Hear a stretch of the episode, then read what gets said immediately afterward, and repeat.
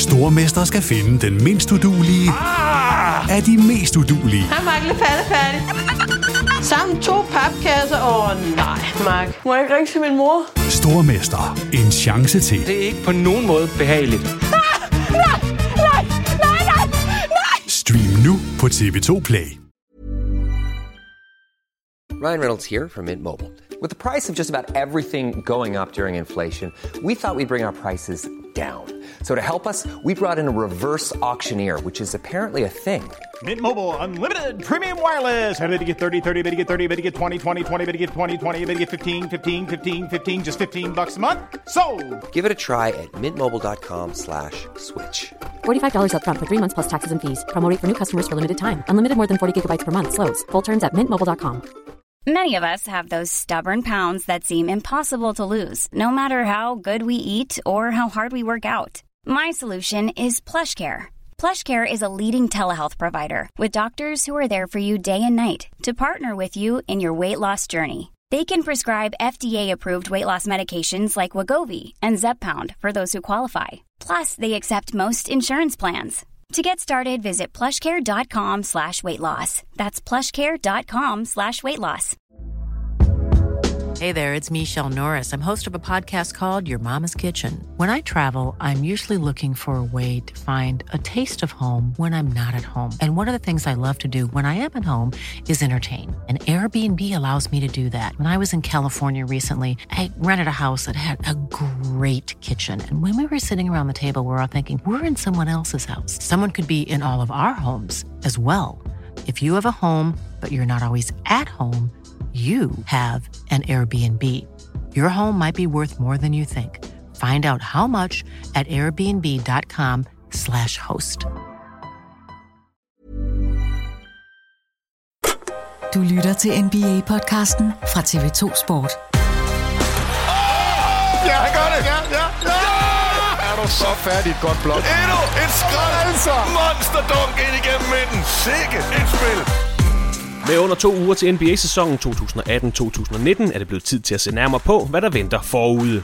I dagens podcast får Thomas Bilde og Peter Wang lov til at komme med deres forudsigelser om, hvad der kommer til at ske i Eastern Conference i den kommende sæson. Der er blot 12 dage til vi tager hul på en ny NBA-sæson. Tirsdag den 16. oktober skyder vi det hele i gang igen. Så står den altså på godt 8 måneders NBA pomp og pragt i det, der bliver den 73. 20. sæson fra verdens bedste basketballliga. Velkommen indenfor i TV2 Sports NBA podcast. Mit navn er Christoffer Vestrup, og til dagens kig på Eastern Conference, der har jeg som nævnt allieret mig med to mænd, der står på tærsklen til deres 12. NBA-sæson som kommentator du i Danmark. Det er naturligvis Thomas Bilde. Hej Thomas. Hej Christoffer. Og Peter Wang. Hej Peter. Hej Christoffer. Dagens podcast det er altså øh, de her Bilde og Vangs bud på, hvordan Eastern Conference kommer til at forløbe. Vi skal have placeret de 15 østhold i den rækkefølge, som Thomas og Peter altså vurderer, de har kvalitet til.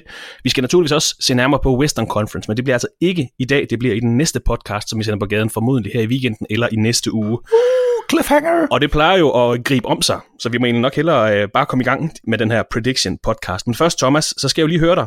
Der er under to uger til ny sæson. Hvad er øh, mavefornemmelsen i forhold til den her nye sæson? Øh, er du klar? Er du spændt? Hvad er status for dig lige pt?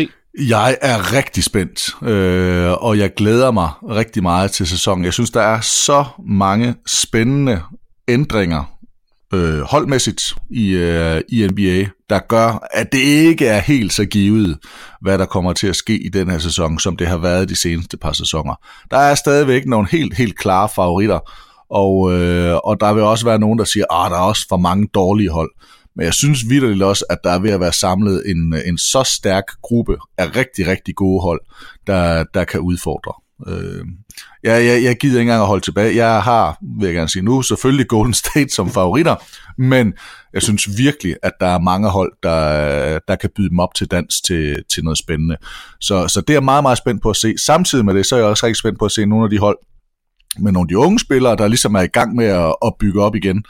Øh, så jeg synes, der er nogle, øh, nogle rigtig, rigtig sjove ting og, øh, og spændende hold at følge i den kommende sæson, hvilket gør, at, øh, at jeg glæder mig lidt mere end, øh, end måske, end man, end man plejer. Og vi er jo lige på trapperne til øh, åbningsugen til den nye sæson, og der kan vi godt afsløre, at vi øh, dækker den intensivt med danske kommentatorer på alle ugens kampe, og der venter altså et øh, rimelig hæftigt startprogram, kan vi godt afsløre allerede nu. Vi skal nok få lagt et tv-program op på sporttv2.dk-basketball, når vi kommer lidt tættere på tip-off. Peter, i dag er det Eastern Conference, der er i fokus. Vi skal øh, til i gang med alle historierne, de nye øh, konstellationer, de nye trænere osv. Det er jo blevet en lille tradition for os at lave de her prediction podcast op til sæsonen. Var det nemt nok i år at placere de her 15 hold? Øh, har du stadig skrubler og overvejelser i forhold til dine forudsigelser? Jamen, altså, det var lige så nemt som sidste år, hvor jeg, jeg tror, jeg gik 15 for 15 i Eastern Conference. Jeg, jeg, jeg tror ikke, jeg havde en eneste forkert.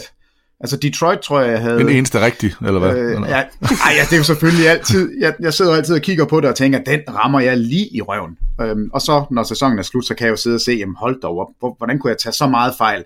Hvorfor kunne jeg ikke se Ola Dipo, han lige pludselig var verdens bedste basketballspiller? Hvorfor kunne jeg ikke se dit? Hvorfor kunne jeg ikke se dat? Fordi du holder med Oklahoma City. jamen, de er heldigvis i Western Conference. Jo, jo, men det var så... dem, der heller ikke kunne se det Ola Dipo, jo. Nå ja, ja, okay. Men altså, jeg sidder jo lige nu med, med min liste fra 1 til 15, og den tænker jeg, det kan da kun ende sådan her, og det ved jeg jo godt, det, kom, det kommer ikke til at ske, men lige nu, lige nu der har jeg god selvtillid, og jeg, jeg forventer, at, øh, at, det nok, at den skal blive rimelig tæt på, og så kan jeg jo kun være helt enig med Thomas, det er ikke det samme, fordi vi får ikke, og det er jeg sikker på, vi får ikke Cleveland Cavaliers i finalen. Altså det, det er jo et givet, så på, allerede der, så har vi jo øh, en helt ny slags sæson at, at gå i møde, så, så jeg glæder mig også helt vildt. Kan du svare igen? MVP'en tryller. Ja, han gør det. Ja, ja, ja! Det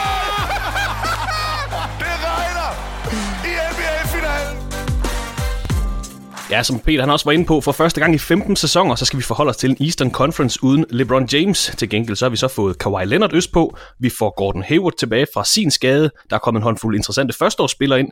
Og så byder Eastern Conference også på den sidste sæson for den tredobbelte mester, Dwayne Wade. Alt det, det vender vi tilbage til. Nu starter vi rangeringen fra Thomas og Peter, og for at opbygge, ja, suspense, lad os kalde det det, i podcasten her, så bevæger vi os øh, fra 15. pladsen op til det, hold, som dagens eksperter altså vurderer til at være alfahanden i Eastern Conference for sæsonen 2018-2019. Thomas Bille, jeg ved, at, at lytterne de sidder på det yderste af sæderne lige nu, spændte på at få svar på. uh. Hvem ser du på 15. pladsen i Eastern Conference i den uh, kommende sæson? Ja, altså jeg, jeg vil jo godt lige øh, starte med at altså bare lige spørge spørg jer måske, og spørg også lytterne, hvis de sidder med deres øh, med deres liste, eller i hvert fald sådan bare mentale liste. Altså, hvor, hvor er det spændende hen i Eastern Conference? Ikke sådan i, at jeg ikke synes, den er spændende ligaen, men hvor er det, er det spændende, hvem der ender uden for slutspil? Er det spændende, hvem der lige kommer inden for i slutspil? Eller er det spændende, hvem der vinder Eastern Conference? Der er faktisk, og det, det er faktisk, fordi jeg er i tvivl. Øh, jeg er i tvivl om, hvor er det egentlig, at det ligger.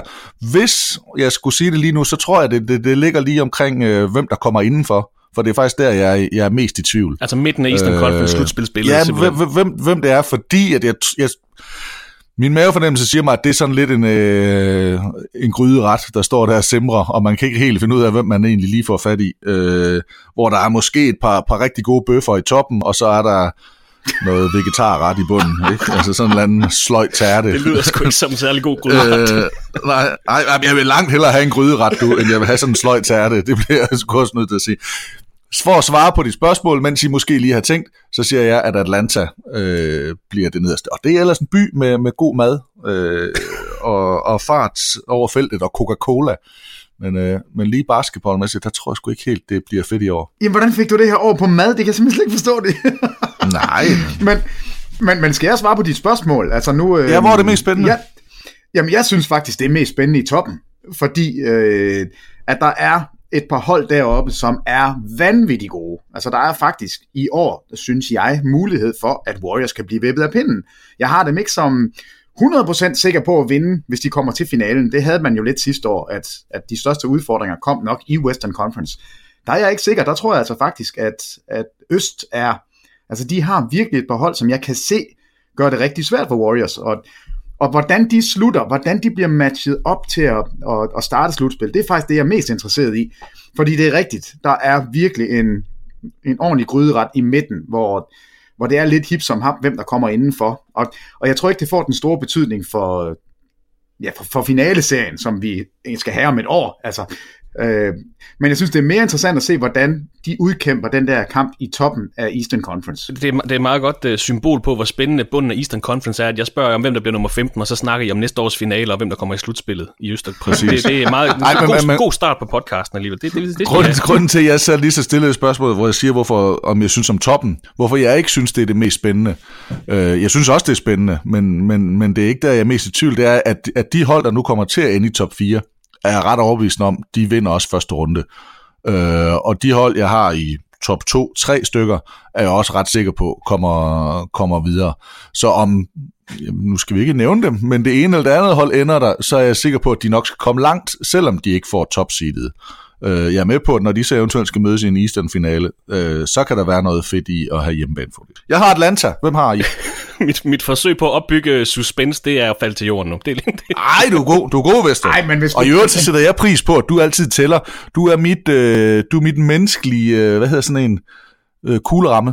Tak. Det der med at lige få at vide, det er den 12. NBA-sæson. Så det, jeg, jeg bliver altid i tvivl, hvor mange man egentlig har lavet. Jamen, jeg, Men øh, det er dejligt, man altid lige bliver mindet om det. Peter, hvem har ja. du på 15. pladsen i Eastern Conference? Jamen, jeg har også Hawks, altså, øh, og, og det er jo bundet i, at man prøver at bygge Copycat. Noget, ja, jeg, jeg, jeg kopierer her. Det er, altså, Trey Young kommer ind som den her nye, unge point guard, og point guards rookies klarer sig normalt ikke ret godt. Sidste år var, var en meget atypisk sæson for de her rookies, som var rigtig gode Trey Young, han får nogle tæsk, og han får lov til at skyde 28.000 træer per kamp, og man er fuldstændig ligeglad med, om man vinder eller taber, man vil bare gerne prøve at, at lave den her øh, mikro-mikro Golden State Warriors plan, altså hvor man har de her unge skytter udefra, og så, så prøver man faktisk at kopiere det, der, der er lavet i Golden State, og det er, det er helt per design, altså Travis Slank, som er at general manager har sagt, at han prøver at bygge Golden State, og det er det kommer til at være ynkeligt, og vi kommer til at se ufattelig mange dårlige skud, og ufattelig mange turnovers, og rigtig meget ballade,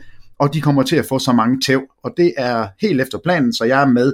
Hawks, det, de bliver elendige, og de bliver det dårligste hold i Eastern Conference. Og de var også øh, det dårligste hold i Eastern Conference sidste år, 24 sejre, 58 nederlag. De er også vurderet af Las Vegas til at vinde blot 24 kampe i den her sæson. De har tilført Vince Carter, Justin Anderson, Jeremy Lin, Alex Len, RJ Hunter, Thomas Robinson, så de draftet Trey Young, Kevin Huerta og Omari Spellman ud af røget Dennis Schröder og Mike Muscala. Som Thomas var inde på, det er jo egentlig en traditionsrig by. Efter 10 sæsoner af slutspillet, så missede de, missede de det altså i sidste sæson, og det gør de altså også i uh, den her sæson. De har fået en ny træner, Lloyd Pierce erstatter Mike Budenholzer. Pierce har været assistent hos Philadelphia 76ers i de seneste fem sæsoner. Og det er rimelig tydeligt, som I to også er inde på, at uh, det her det bliver et, uh, et, en rebuilding-sæson for Atlanta. Men Peter, bare sådan lige kort, hvad er succeskriteriet for Atlanta Hawks i den her sæson? Jamen, succeskriteriet er, at Trey Young bliver en meget bedre basketballspiller. Jeg tror ikke, de kigger på, hvor mange kampe de vinder. Jeg tror udelukkende, de kigger på, om deres nye spiller kan, kan magte og, og spille på en NBA-bane. Altså ikke at blive fuldstændig smadret forsvarsmæssigt, at man kan, kan få det spil, man gerne vil, og specielt for Trey Young. Og jeg tror, det er derfor, man har hentet Jeremy Lin ind og siger, at altså, hvis det falder fuldstændig fra hinanden, så kan Jeremy Lin gå ind og, og være den stabile point guard. Altså han, øh, altså Vince Carter, hvad, hvad skal han løbe rundt der og lave? Han skal være en veteran, der hjælper dem. Så det er et spørgsmål om at vokse som hold. Hvad, hvad de vinder, det er ligegyldigt. Og et øh, bud på en start femmer for Atlanta, det kan hedde Trey Young, Ken Basemore, Torian Prince, John Collins og Dwayne Dedman. Peter, du kan få lov til at tage over 14. pladsen i Eastern Conference. Hvem ser du der? Jamen, jeg tror Orlando Magic øhm, er, de, de er stadigvæk ringe, og, og, og de bliver ved, og jeg håber faktisk, de bliver ved med at være dårlige, fordi jeg synes ikke, de tager gode beslutninger. De bliver ved med at drafte spillere, som de har øh, i forvejen. De bliver ved med at, at, at spille, som om de ikke kan finde ud af, hvem der skal være på banen samtidig. Jeg synes, det er et hæsligt franchise i øjeblikket. Jeg synes, de forvalter deres... Det er fandme dumt at draft spillere, man har i forvejen. Jamen altså, de har jo tusind spillere, som, som alle sammen er lige højere spiller samme position. Hvornår finder de ud af, at, at de er nødt til at have en eller anden, der, der kan drible bolden op ad banen og sætte spillet op og sætte det i gang? Og skal man ikke snart finde ud af, hvad man vil med Aaron Gordon? Hvad, hvad er han for en spiller? Skal han spille 5? Skal han spille 4? Hvad skal han spille? Er han en trepointskytte? Er han ikke en trepointskytte? Øh, Jonathan Isaac synes jeg er super, super spændende, men skal han spille foran Vucevic, eller skal han spille sammen med Vucevic? Altså, der er så mange ting. Øh, Mo Bamba, verdens længste Mo Bamba, skal han få lov til at spille? Jamen, det ved vi jo ikke, fordi der skal stå en anden derinde også. Jeg, jeg synes, det er et latterligt franchise. Jeg er så træt af dem, for jeg synes faktisk, de har haft rigtig mange gode muligheder for at lave noget, og de bliver ved med bare at og, og lad være med at... Altså, jeg synes, de er uinteressante, irriterende, og jeg håber, de bliver dårlige, for det er de fortjent. Lad os gøre Orlando Magic færdig. Thomas, hvor har du dem i din rangering? Ja, jeg vil sige... Jeg har talt dem helt ned nu. Nej, i min... Øh, og jeg, jeg prøver virkelig ikke at købe mig kredit her. Jeg vil sige, at jeg synes det også, det er mega svært øh, i bunden. Men, men det er jo egentlig lidt ligegyldigt, fordi jeg tror, de ender i den nederste del. Men min første øh, rangering på min blog, der havde jeg dem som øh, anden nederst. Atlanta nederst og Orlando som anden, øh, anden nederst. Men, men, men jeg har rykket dem lidt op. Jeg har rykket dem lidt op. Med det forbehold også, at jeg tror faktisk måske Orlando er et af de hold, der kommer til at trade i, uh. øh, i den her sæson. Og jeg, og jeg, jeg ved ikke rigtigt, hvordan vi skal... Altså, rangeringen her, den går vel på, hvad de har lige nu. Ja. Øh, og ikke, hvad der kommer til at ske af skader og, og trades. Men jeg kunne godt forestille mig, at Orlando bliver et hold, der, der kommer til at rykke nogle brækker. Enten for at være helt elendige, eller for at prøve at se, om de kan trække et eller andet til, øh, og så stadigvæk være dårlige, så man kan få et draft pick, men, men så har noget mere byggesten. I don't know. Men jeg havde dem anden nederst, og jeg tror, at jeg går med dem på en 12. plads. Så jeg tror, øh, 12. 13. plads. Ah, jeg kan ikke lige helt... Øh, ja, ja, det er derimellem. Så jeg har lige rykket dem en, en, en tak op. En tak op. Jeg siger 13. 13! sidste bud. Godt. Så nu har jeg skrevet det tre gange på min lille liste, og den sidste, den tæller så. Ja. Og, og det er jo der, det gør lidt ondt på mig. Og, og, og, og, og så kan man sige, at... Øh, det var, det var egentlig også noget af det, der var egentlig lidt fedt sidste år, fordi jeg, havde, jeg fik talt Dallas ret langt ned i Western Conference sidste år, og så kom det alligevel lidt op. Og nu, øh, nu taler jeg New York og Chicago ned, og øh, det, det er helt klart de to, der ligger på hver sin side af Orlando for mig, øh, eller sammen med Orlando i den suppedags. Og øh, fordi at han er så skadet, som han, øh, han nu er, jeg ikke rigtig synes, at Likina er det, der skal være så tror jeg, jeg går med New York som, øh, som nummer 14. Selvom jeg måske egentlig helst vil have Chicago der. Men øh, jeg synes faktisk, der er lidt mere i, øh, i Chicago, det må jeg sige, når at Porzingis han er skadet. Hvis vi lige skal øh, gøre Orlando Magic færdig, bare lige for de Orlando Magic fan, der eventuelt lytter med her, så kan vi lige nævne, at øh, de har fået Jerry Grant, Timothy Moskov ind, og så har de draftet Mo Bamba med 6. valget i sommerens draft. De har så mistet Mario Hezonja, Bismarck Biombo, Shelvin Mack, Aaron Aflalo og Maurice Spates. De har fået ny træner, Steve Clifford erstatter Frank Vogel, og så sommerens store historie, det var, at de forlængede med Aaron Gordon 4 år 80 millioner. Bud på en start femmer kan hedde Nikola Vucevic, Aaron Gordon, Jonathan Simmons, Evan Fournier og DJ Augustin. Det skal jeg udtale sådan. øh, I en liga, der er så point guard domineret, at man spiller med DJ Augustin. Øh, Peter, 13. Øh, pladsen, der havde Thomas og Orlando, han har New York på 14. Har du New York på 13 så? Ja, det har jeg faktisk. Øhm, og, yes. og, og jeg tror, det er helt per design, også fra New Yorks side. De har ikke nogen plan om at være gode næste år. Som Thomas var inde på, så har vi øh, altså deres klart bedste spiller og fremtiden, The Original Unicorn. Altså det er, det er det er ham, det drejer sig om. Det er Porzingis, og Porzingis kommer måske med i slutningen af sæsonen. Men jeg tror egentlig, mange øh, Knicks-fans håber på, at han slet ikke spiller, fordi så på den måde er New York dårlig. De beholder deres draftvalg. De, øh, der er ikke nogen potentiel ny skade, der kommer. Og så kan man også på det her hold udvikle de unge spillere. Kevin Knox har jo spillet jo rigtig flot i Summer League, og, og ser jo ud som en, en spiller, man kan, man kan stole på. Så øh, det er en sæson, som man skal overstå i New York og udvikle. Welcome, Sion. Ja. Så tror vi.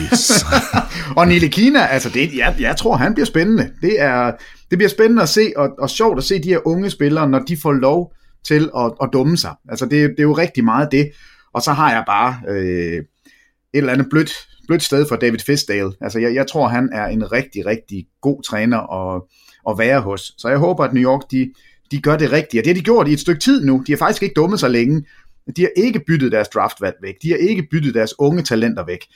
Så, så det ser faktisk fornuftigt ud for første gang i mange, mange år i New York, og det skal de gøre færdigt. Så en dårlig sæson, det er et rigtig, rigtig godt succeskriterie. Og så næste år, så håber man, at, at det hele vender. Man kan få en free agent den eller to, og så Porzingis er tilbage, og Knox er bedre, og Nile Kina er god, og så ser det flot ud. Hvor gode bliver New York, hvis de får Butler? Jamen, altså hvis Butler han skulle lande i New York, jamen, han må... nu siger jeg ikke, at det sker, ja. men, men han er jo bare en af de spillere, der ligesom flyver jamen, det, for, for mig er de slet ikke engang gode nok til at nærme sig slutspillet alligevel med Butler, og det er derfor, de skal holde sig væk. Eller nej, de må gerne tage imod ham, men de skal ikke give noget for ham.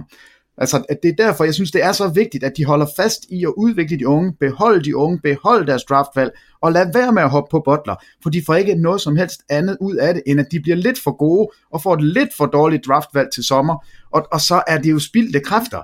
Så hold jer væk fra alle de gode spillere, vær ringe, for det er den bedste måde at blive gode om, om et par år, og det må være målet på et hold, som er så ødelagt af de sidste Nu bliver jeg nødt til at sige, år. at de har været ringe i så mange år, at øh, det er jo ikke blevet bedre næste år, bare fordi man har været ringe. Jamen, det er jo fordi, Så- de jo altid men har jeg gjort- er med på planen. Ja, ja, ja. Altså, de har jo smidt alt det fremtid væk. Hver eneste gang, der bare var lidt, jamen, så trader vi 16 spillere for at få Carmelo Anthony.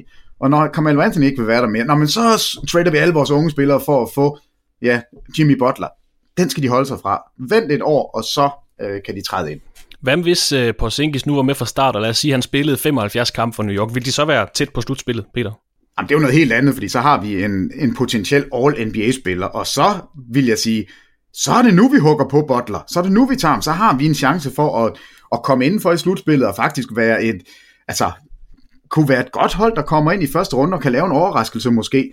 Altså, Porzingis er jo fremragende. Altså, det, det, er jo, det er jo et spørgsmål om, at han skal være klar. Præmissen er, det er han ikke. Hvis han var klar, så, så ændrer det sig fuldstændig. Så er jeg med på at smide Nile Kina af pommeren til at få fat i Jimmy Butler. Gå all in. Altså, men, men det er han ikke, så, så ja, jeg, jeg har en helt klar formodning om, at de, eller jeg håber for New York, at de er ringe. Og som Thomas også var inde på, så er det, øh, eller det bliver nok endnu en sæson i en øh, rimelig dårlig stime for New York Knicks. De har ikke været med i slutspillet siden 2013, og har altså mistet kottet de sidste fem sæsoner, hvor vi blandt andet har set den, den dårligste sæson i Knicks franchises historie tilbage i 14-15 sæson, hvor man blot vandt 17 kampe og endte sidst i Eastern Conference. De sidste tre sæsoner har budt på en 11. plads, en 12. plads og en 13. plads. Og øh, ja, I ser dem jo så her på enten en 14. eller 13. plads, endnu en lidt øh, sløj sæson for New York Knicks, som har fået en ny træner også. Det er det tredje hold træk i den her lille prediction podcast, der har fået en ny træner. Det er David Fisdale, der erstatter Jeff Hornacek. Take that for data, kan vi godt vende os til at sige igen her i podcasten. uh, de har fået Mario Hezonja ind, Noah Vonleh, så de draftet Kevin Knox og Mitchell Robinson. Uh, to lovende rookies faktisk, som har gjort det godt i både Summer League og preseason. Ud af røde Michael Beasley, Kyler Quinn og Joachim Noah, måske. Man arbejder stadig på at købe ham ud. Jerry Jack er også øh, fortid. Et bud på en start femmerkæde. Emmanuel Mudiay, Courtney Lee, Tim Hardaway Jr., Murray Hesonia og så Ines Kanter. Øhm, men altså endnu en sløj sæson i vente for New York Knicks. Lad os hoppe til 12. pladsen i Eastern Conference. Jeg tror, det er Thomas' tur. Øh, det tror jeg ikke, men øh, jeg vil gerne sige, at øh, Chicago, jeg tror, at øh, det var dem, jeg ligesom øh, havde bygget rundt om øh, Orlando, altså New York og Orlando. Øh, og så vil der sikkert se nogen, hvor, hvor bliver Brooklyn af? De kommer som det næste, så har jeg allerede afsluttet det. Og det er så ligesom min, øh, min suppedags dernede, og så er der øh, en enkelt, der hopper lidt fra dem, og så kommer det spændende for mig. Men øh, jeg har Chicago der, og grunden til at tage Chicago over dem, øh, det er, at Markkinen er blevet lidt ældre. Øh, det er, at øh, jeg, jeg faktisk ser nogle spillere, jeg forhåbentlig, så kan Zach Lavine være, være skadesfri øh, øh, fuldstændig, og, og måske træde ind i den rolle, som, som nogen har, har set ham være. Jeg, jeg er ikke fuldstændig solgt på, på Zach Levine. Jeg er fuldstændig solgt på det, han gjorde i, og har gjort i dunk-konkurrencerne, men, men at være ham, der skal være en go-to-guy, er jeg ikke sikker på. Men, men jeg tror faktisk, at Chicago har lidt mere vilje øh, øh til at blive lidt bedre end de andre dårlige. Øh, de, de er for mig ikke tæt på slutspillet, men, øh, men de bliver heller ikke så dårlige som, som de dårligste i Eastern Conference. Hvad siger du til Chicago Bulls, Peter? Hvad er deres øh, status i den her sæson? Jamen, de er jo øh, gået all in på angreb. De har fået en masse spillere, som er dygtige til at score point. Øhm, og, og det er da også fint, men de kan ikke dække op. Altså, øh, jeg har dem ikke her. Jeg vil sige, jeg har et andet hold som nummer 12 på min liste. Øh, men for at gøre Chicago færdig, så, så bliver det et spændende angrebshold. Øh, og jeg ved ikke, om Fred Højberg nu for første gang i sin karriere som head coach kan, kan vise, at han kan noget, for det har jo ikke, det har jo ikke fungeret indtil videre. Øh, og måske er det her et ungt mandskab, som, som nu skal prøve kræfter med NBA. Måske er det året, hvor, hvor de kan, men, men forsvarsmæssigt, de var jo ufattelig ringe sidste år, og jeg kan ikke se, at Jabari Parker, han skal, han skal gøre det bedre på et, et, et forsvarshold. Altså Wendell Carter Jr. er måske den, altså det er i hvert fald den spiller, rigtig mange taler om, kan blive uh, the steal of the draft. Altså han er, han er god, men spørgsmålet er, om han er klar til at, at tage og, og bære et helt hold forsvarsmæssigt. Det tror jeg ikke, han kan. Så jeg tror, de bliver kørt over i forsvaret. De kommer til at score en masse point i angrebet. Forhåbentlig kommer de til at, at, at løbe hurtigt, fordi det er jo sjovt at se, men, men jeg tror, det bliver et ringehold, og specielt i forsvaret. Så jeg laver dem ikke nogen chance for at komme ind for i slutspil, men jeg har alligevel et hold, jeg synes er dårligere. Hvor har du Chicago hen i din rangering? Bare lige for at få det på plads. Jamen, dem, dem har jeg så på 11. pladsen, for jeg, mit 12. valg, det er Cleveland Cavaliers. Altså, jeg, jeg tror, de bliver pivringe. Øh, det, det er som regel det, der sker med hold, når LeBron James forlader dem, så, så er de altså ikke ret gode. de har Kevin Love, han har fået sine penge nu, det er nok den sidste store kontrakt, han får, og han kommer til at, at spille godt, og han kommer til at score mange point. Jeg tror, han bliver en af de bedste rebounder i ligaen. Og, og det her øh, Minnesota Kevin Love, det, det håber jeg, vi får at se igen.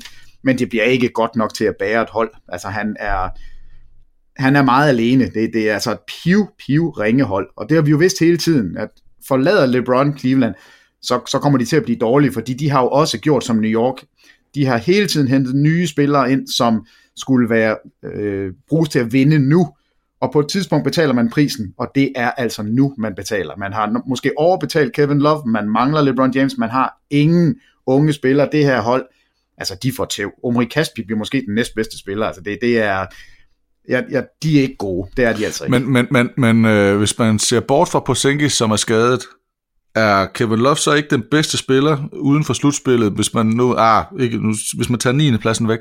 Jo, det er han måske, men, men han er alene, og, og, og altså han var jo også dominerende i Minnesota, der kunne han heller ikke trække holdet ind i slutspil, og det tror jeg ikke, han kan med det her.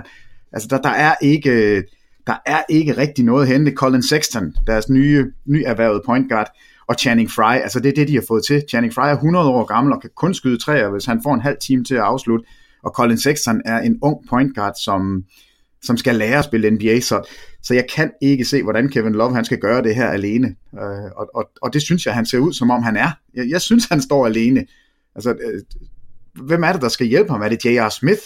Altså, han har tid nok, eller bruger tiden på at, at male sin tatovering over, og altså, det, det er jo... Jeg ved ikke, hvad jeg skal sige. Jeg, jeg synes bare, Kevin Love, han, han er på den. Han får alle pengene, og det er fint, men han kommer ikke ind for i slutspillet. Altså, jeg synes heller ikke, de er gode, og, øh, og, og det er også et, et hold, som, altså jeg har dem på 10. pladsen, og øh, de, jeg ser dem heller ikke som gode, og jeg, jeg er også i tvivl øh, med dem, men, men jeg har det der med, at han er den bedste spiller for mig at se, når man ser væk fra Porzingis, af de nederste hold. Øh, og øh, de har alligevel nogle spillere, som har været med. Øh, jeg er med på, at de nok også er blevet båret, men de har været med, og Kevin Love har i den grad stået i skyggen nu får han muligheden for at, at træde ind, hvis han kan bære det, hvis han kan holde til det også mentalt, så, øh, så kunne jeg godt se noget godt ske for dem, fordi han er svær at matche op med for de andre, men altså det... Men jeg tænker bare, der... Jeg, jeg, jeg vil i hvert fald ikke gå i krig for at bevare eller forsvare den der stilling som nummer 10. Uh, øh, jeg, jeg vil have det okay, og, og, eller kunne godt se, at de kunne ende nede som nummer 12 og 13 endda.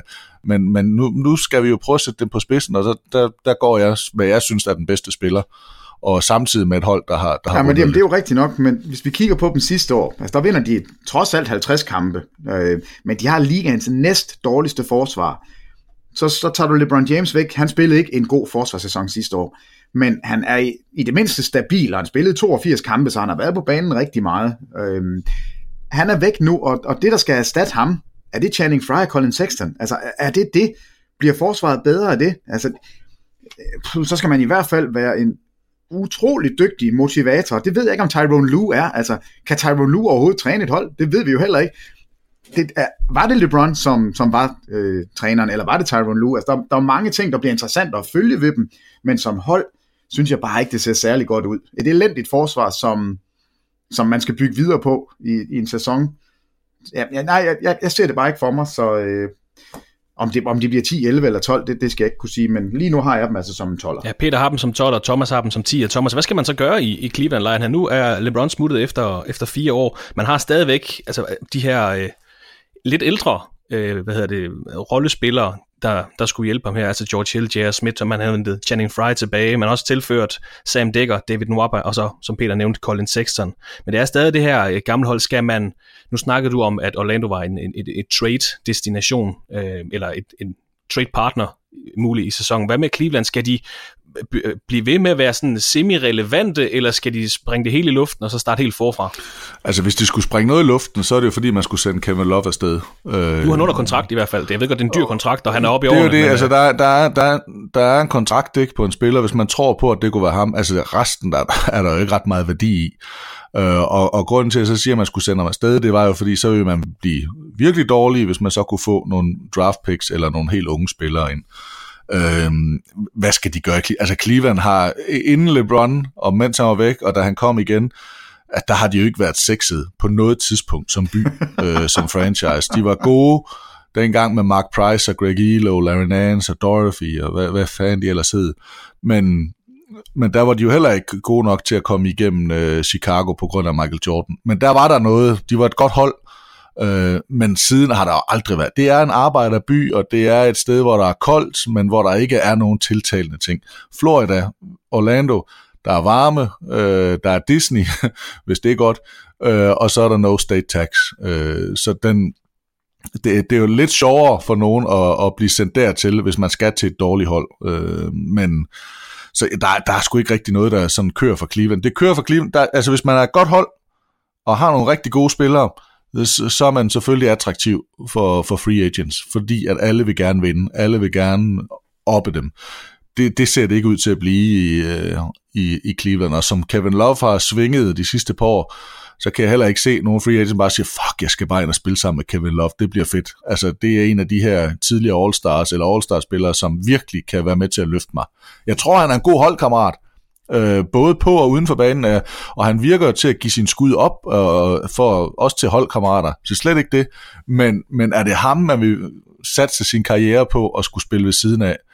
Øh, det tvivler jeg lidt på. Så, så jeg tror, at hvis man virkelig skulle lave noget, altså så skulle man springe det i luften. Ja. Og det tror jeg faktisk ikke, de gør i år. Nej. Jeg tror, de prøver lige at ride den her af lidt, altså, og så får de clearet nogle af de gamle, og så kan det være, at de gør det. Men altså, det er jo trods alt en, en længere kontrakt, han har fået, så man har tid til også at vente lidt. Ja. Altså man kan, også, man kan også godt vende den om og, og kigge på den her roster og sige, at den er jo at der er fyldt med veteraner. Der er jo rigtig mange, som har været langt i slutspillet. De har prøvet at være i finalerne alle sammen. Det er et, et meget, meget intelligent hold, altså hvis man siger at, være rutineret, det, det, er, det er det samme.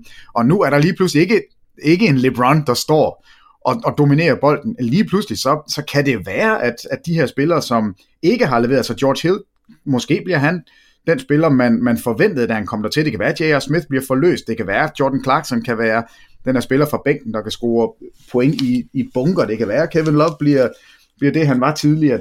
Der er rigtig mange spændende spillere af navn. Altså, det, det, det må vi jo også sige. Så, så lad os se, om, om hvad der vinder der, men, men jeg har, hvis de kommer i slutspillet, hvis Kevin Love trækker det her hold til slutspillet, så er det imponerende. Fordi på papiret synes jeg, de ser gamle, langsomme, elendige ud. Og jeg ved ikke, hvor forsvaret skal komme fra. Om det er Nwaba, der skal komme ind. Han er faktisk en spændende spiller, men at bære et hold, det, det er svært. Øh, så, så ja, jeg er kritisk over for Cleveland i den her sæson. Et bud på en øh, start femmer for Cleveland Cavaliers skal hedde George Hill, J.R. Smith, Rodney Hood, Kevin Love og Tristan Thompson. Man holder øje med, om øh, Colin Sexton ikke snupper startpladsen for George Hill i løbet af sæsonen. Så kunne George Hill måske komme til Orlando som point guard. Man kunne få en en af deres mange store mænd i retur, og så måske bygge noget til fortid, eller til fortiden, til fremtiden hedder det selvfølgelig. Uh, vi skibede lige lidt hurtigt uh, Chicago, de fortjener selvfølgelig også lige at, at få lidt ord med her. De har fået uh, Jabari Parker ind på en uh, rimelig hæftig kontrakt. Han kommer jo oprindeligt fra Chicago, så han er glad for at være tilbage. Og så har de draftet Wendell Carter Jr. ud af røde Jerry Grant, Noah Vonleh, Paul Sipser, David Mwaba, som så er til Cleveland, og Quincy Pondexter. En bud på en start fem har givet Chris Dunn, Zach Lavine, Jabari Parker, Bobby Portis og Robin Lopez. Her tror jeg så også, at Wendell Carter Jr. går ind og tager startpladsen for Lopez i løbet af sæsonen, og når Larry Markkinen så kommer tilbage, han er altså også skadet for tiden, så går han nok også ind i den startopstilling. Vi er hoppet lidt op, eller vi nærmer os lige så stille de spændende pladser, kan man sige. Altså, Thomas har Cleveland på 10. pladsen, han har så Brooklyn på 11. pladsen. Vi har ikke fået Peters 10. plads endnu. Nej. Er det så Brooklyn? Jeg har Brooklyn som nummer Yes. 10. Øh, Brooklyn Nets er jo, har, har jo virkelig gjort det fremragende efter, at de lavede den her, de traded for alle Boston-spillerne, smed alle deres øh, fremtidige draftvalg væk, prøvede at vinde med det samme, det lykkedes ikke. Pro- Prokhorov, han, øh, han, han kom ikke igennem med det ambitiøse øh, Brooklyn Nets, som han, som han gerne ville vinde med. Det lykkedes ikke, og det har faktisk ikke taget så lang tid at, at få bygget noget nyt op.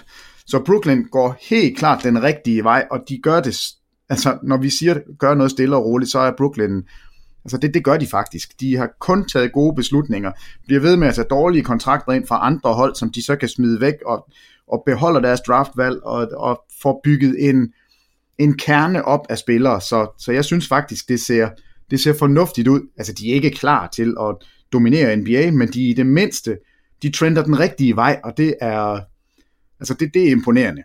Og så, så derfor tror jeg faktisk, de går en, en rimelig sæson i møde.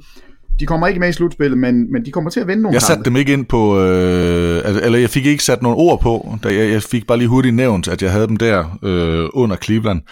Og, øh, og, og grunden til, at jeg har dem også højt, og måske også godt kunne se dem øh, smut forbi Cleveland, jeg, jeg ser dem heller ikke kæmpe om en slutspilsplads, men de kunne godt ende på, på 10. pladsen. Det er, øh, jeg synes faktisk de sidste par år, selvom de ikke har haft stjerner, selvom de ikke har haft nogen som, som sådan gode spillere i, øh, i det store, brede NBA-perspektiv, så spiller de hårdt. Altså, de spiller for at, at, at vinde nogle kampe. Lidt ligesom man så med Philadelphia øh, tidligt, selv hvor de bare ikke var gode nok, men der blev simpelthen coachet for Brett Brown. Og, øh, og Atkins, han, han gør simpelthen, hvad han kan, og jeg, jeg synes faktisk, han har fået dem til at løbe den rigtige vej. Og, øh, og jeg er også enig med Peter i beslutningerne, har også set, set rigtigt ud. Så jeg synes faktisk, der er nogle gode ting, men jeg synes bare ikke, de er gode nok.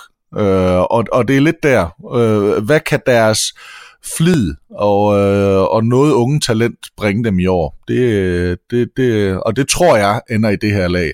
Og det runder så også af for mig, hvad der er, er, er suppedasen i, øh, i Eastern Conference. Nu, nu så, altså fra 9 og op, så ved jeg ikke, hvor, hvor langt, om det hedder tre eller fem hold, der er i den næste gruppe, men, øh, men der, det, nu kommer der kommer simpelthen en skæld lige ja, her. det synes jeg, der gør øh, ja, niveaumæssigt. Okay. Men som Peter er inde på, i, i deres i Brooklyn Nets perspektiv, vi er nødt til at sætte det lidt øh, ja, i perspektiv i forhold til andre klubber. De har egentlig haft en rigtig fin sommer. De har sendt Timothy Moskov ud, de har sendt øh, Jeremy Lin ud, det er jo altid en god beslutning. Øh, det er mange penge, de sparer allerede der. De har rigtig mange, eller nærmest alle deres spillere har kontraktudløb her til sommer. Og jeg vil ikke sige, at øh, den her sæson bare skal overstås, for så er jeg free agents i 2019. Men det er vel et eller andet sted, Peter, det der er planen for Brooklyn at gøre sig selv attraktiv igen som et free agent market, og de har jamen de har ikke ret mange penge bundet op efter den her sæson, så det er vel øh, det, de skal gå efter. De skal selvfølgelig udvikle deres unge spillere. De har draftet to europæere. Zanan Musa hedder han, øh, 6'9, bosnisk shooting guard, og Rodions Kuruks, en øh, lettisk forward, der spillede i Barcelona sidste år. Det skal nok blive sjovt for jer at kommentere. Hvad hed han? Han hed Rodions Kuruks. Øh, Ej, det var meget bedre første gang. Der var der rul og alt muligt. Rodions Kuruks. de, har også, de har også tilført Shabazz Napier, Jared Dudley, Ed Davis, Kenneth Farid. Øh, kan faktisk blive et rimelig øh, potent øh, reboundende hold, må man sige, med Jared Allen, Ed Davis, Kenneth Farid. Men er det det, der er planen for Brooklyn? Udvikle de unge spillere, se om, hvad hedder han, D'Angelo Russell faktisk er the real deal, udvikle de unge spillere og gøre sig selv attraktiv til næste ja, sommer. jamen det er jo det. Fuldstændig præcis. Og når du snakker om de her lønninger, altså lige nu hedder den 116 millioner i løn i den her sæson. Til sommer, der har de kun 35 millioner bundet op, så det vil sige, de kan altså gå ud og, og ret nemt få fat i to makskontrakter. Altså man har åbnet op, så man til sommer kan være altså virkelig en spiller på free agent markedet. Altså, det, de vil da komme til Kevin Durant og sige, hvad så, Kevin? Gider du øh, blive ved med at løbe rundt over på vestkysten og få tæv en gang imellem og vinde et mesterskab? Vil du ikke hellere herover og, og opbygge noget nyt i New York? Og vi kan få øvrigt øh, sige til dig, Kevin Durant, du må selv bestemme, hvem af de andre free agents, du gerne vil være med. Altså, de er super interessante om et år. Og, og nu har de et gratis år til at se, er det Angelo Russell faktisk en NBA-spiller? Han er altså jo en moderne spiller på den måde, han skyder træer, han kan drible, og altså skyde off the dribble, efter eller rundt om screeninger. Jeg tror, altså jeg havde ham jo faktisk, det håber jeg ikke I kan huske, men så kan jeg minde jer om det, at jeg troede jo faktisk, at han sidste år potentielt kunne blive All-Star. Altså, you øh, will be an All-Star. The curse! ja, der, der ved jeg ikke, om jeg, om jeg er længere, men, men, men det er fuldstændig rigtigt, hvad du siger, Kristoffer. Det gælder om at, og, og gøre det så godt som muligt i den her sæson. Spille hårdt, spille koncentreret, som de har gjort de sidste par år, og så er de helt store spillere på markedet til sommer. Og et bud på en start femmer for Brooklyn Nets til denne sæson kan hedde D'Angelo Russell, Alan Crabb, Demar Carroll, Rondé Hollis Jefferson og Jared Allen. Thomas, nu siger du, der er et skæld her fra 10. pladsen ned. I er enige om de seks nederste hold. Der er lidt på, hvordan de lige ender. Det er jo egentlig heller ikke øh, så sindssygt vigtigt øh, for den samlede spænding. Men er der et af de her seks hold, som du kan se overstige forventningerne, eller ja, jeg ved ikke, det hedder, det hedder ikke understige, men altså, øh, øh, øh, hvad hedder det, gå helt i selvsving, for eksempel Cleveland, hvis de sender alting væk, eller er det de her hold, som du holder mere øje med end andre, eller er det bare det, du kalder suppedasen? Ja, ja, ja, ja. Ja, jeg tror, jeg tror det er så. Jeg, der, jeg ser ikke nogen af dem gøre noget øh, som, i den forstand spændende, så de kommer op og, og leger med, med Miami, Detroit, Charlotte. Øh, det, det ser jeg ikke. Øh, så skal det være, fordi nogle af de hold, de, øh, altså de, de nedsmelter, øh, sådan at der kan, blive, der kan blive plads. Men hvis, hvis det går så nogenlunde, som, som de fleste vil forvente, så, så tror jeg ikke på, at de, øh, at de kommer derop omkring. Det, det hold, der jeg tror kunne gøre mest, hvis det skulle være, det, det vil nok være Cleveland. Og det vil være fordi, at hvis de spillere, som har leveret, hvis de bare på mærkelig vis får det til at klikke og får benskinnerne til at sidde rigtigt og får nok smertestillende medicin til at kunne holde ledene i gang øh, på de gamle spil, så, så, så er det jo nogen, der har prøvet noget ting før og, og måske er lidt klogere i, øh, i den forstand af, af, hvad der skal til og hvad det kræver. Øh, men, men, men det tror jeg jo ikke på. Men, men hvis det var, at der var noget, der virkelig begyndte at klikke, det kan enten ske med et gammelt hold, eller det kan ske med et helt ungt hold. Et ungt hold, der simpelthen ikke forstår, hvad det er, de laver, men bare går ud og hovedet under armen, og så bare spiller fantastisk. Øh, så, så det er måske dem, men nej. Jamen, jeg er faktisk enig. Det, altså, jeg, jeg håber, du vil spørge mig om det samme, for jeg sidder også med Cleveland som det hold, der kan trende begge veje. Altså, de, de kan gå helt på rumpen og, og slutte som det dårligste hold, fordi de alle sammen bare siger, at vi er veteraner, vi har prøvet så meget, der var fedt, det, det synes vi overhovedet ikke er sjovt. Øh, eller også så finder de en eller anden identitet i at sige, nu skal vi med vise hele verden, og specielt LeBron James, at vi faktisk er rigtig gode uden ham. Og nu skal vi faktisk være endnu bedre, end vi var sidste år. Vi skal vinde 50 kampe, vi skal dominere, vi skal komme ind for i slutspillet. Altså det, jeg kunne godt se dem finde en eller anden fælles identitet, og så Nwaba kan komme ind og, og dække op, og Colin Sexton kan overlevere. Så, så det er det hold, der for mig er faktisk det sværeste at, at se i Eastern Conference. Hvad er det for et hold? Så jeg er meget enig med dig, Thomas. De, de kan, det, jeg, jeg tror faktisk, de bliver sjove at følge, fordi det, det netop kan gå alle veje. Og det sidste spørgsmål om bundsekseren i Eastern Conference, Peter. Er det de her hold, du synes er mere, eller du glæder dig mere til at se, at altså, der er højt på din ja, League Pass ranking, som det jo populært hedder? Er det de her seks hold, som bliver sjovere at se på end de andre? Ja, øh, altså, jeg, jeg, jeg glæder mig, hvor mærkeligt den lyder, jeg glæder mig helt vildt til at se både Atlanta Hawks og Chicago Bulls. Altså, jeg glæder mig til at se Trey Young øh, øh, hvad han kan, om det kan lade sig gøre at komme ind og spille på den her måde, når man er sådan en lille klein fyr. Altså, Steph Curry før Steph Curry blev Steph Curry, det, det er jo Trey Young. Og så tror jeg, at Chicago Bulls, altså de, de kommer til at, at løbe så stærkt, at de næsten ikke kan få vejret, og de, de kommer til at score bunker af point. Øh, og, og nogle gange, hvis ikke de kan ramme, så, så bliver de jo helt vildt ringe, men under alle omstændigheder bliver de kørt over i forsvaret. Så, så der, der bliver mange point, og det bliver sjovt at se dem. Øh, og jeg glæder mig sådan til Barry Parker, der går ud og siger, at, at han faktisk er fuldstændig ligeglad med forsvar, fordi det er jo ikke det, man får penge af. Og vi kan jo godt sidde og ryste på hovedet og sige, nej, bare er han dum, men han har jo fuldstændig ret. Han får 20 millioner om året for at, at, at spille angreb. Altså det, det er jo... Han har, det, det er ham, der griner. Det er også andre, der er dumme. Altså vi kan sidde her og sige, defensive efficiency, og jeg skal komme efter dig. Jabari Parker, jeg er da ligeglad. Jeg scorer point, jeg får 20 millioner, så, så hvad har du at sige til mig? Ikke andet end, at Chicago bliver ring. nu skal vi til øh, det sidste hold, der ikke kommer med i slutspillet, og det første hold, der kommer med i slutspillet, altså på den yderste plads i Eastern Conference. Peter, din 9. plads og din 8. plads, kan man ikke få dem? Du må gerne få min 9. plads og min 8. plads. Desværre tror jeg, at Charlotte Hornets, de misser slutspillet. Ja. Uh, jeg tror ikke, de kommer indenfor, og jeg tror også, at uh, Kemba Walker kunne være på vej væk og jeg ser faktisk ham blive traded i løbet af sæsonen, og jeg ser ham ende hos New York Knicks. Okay. Øhm, og, og det er bare et spørgsmål om, hvordan det kommer til at udspille sig. Som men, du lige har advokeret for, at ikke skal trade for noget som helst. Det er fint. Jamen, jamen ja, ja, men bare fordi, at, at jeg synes noget, så er det ikke sikkert, at New York de kan holde sig. Nej, det er rigtigt. øh, men, men jeg tror, altså jeg ved godt, Tony Parker er kommet til, og han øh, kan stabilisere med sin, altså sin viden om spillet. Øh, men det her hold er jeg, jeg tror, det er dem, der bliver sorte pære, hvis vi, vi kan tale om en sorte pære blandt de, de ni hold, der er tilbage. Jeg tror, det er dem, der ender udenfor. Og hvem er så lige indenfor på 8. pladsen? Jamen, det, det 8. hold, det er Detroit Pistons. Okay. Jeg tror, jeg tror, de får 8. pladsen. Altså, Andre Drummond er stadigvæk en, en vanvittig, stor, stærk center. Uh, Blake Griffin, lige nu skadesfri. Uh, Reggie Jackson, hvis han kan spille, så, så har de faktisk nogle... Øh, altså, de har i hvert fald noget, som, som er godt. Øh, det er ikke godt nok, men, men det er godt nok til at komme ind for i slutspillet. Og nu ved jeg ikke, nu så jeg den sidste preseason kamp fra, fra Detroit, og der, der er nogle ting, der springer i øjnene der, blandt andet, at Andre Drummond skyder. Hold nu på hat og briller, hvor mange træer sender han afsted i den her kamp? Tre styk i én kamp, og går tre for 10 på sine straffe, så det, det, det er ikke... Jeg ved ikke, om det er den nye måde at spille på, men altså, det, tænk sig en gang, hvis han skal til at, at løbe rundt og prøve at skyde træer, det, det bliver interessant. Hornets udenfor, Pistons lige indenfor. Og det plejer jo at være her, at øh, der er lidt øh, uenigheder, i hvert fald i øh, vores prediction der. Thomas, hvem har du på 9.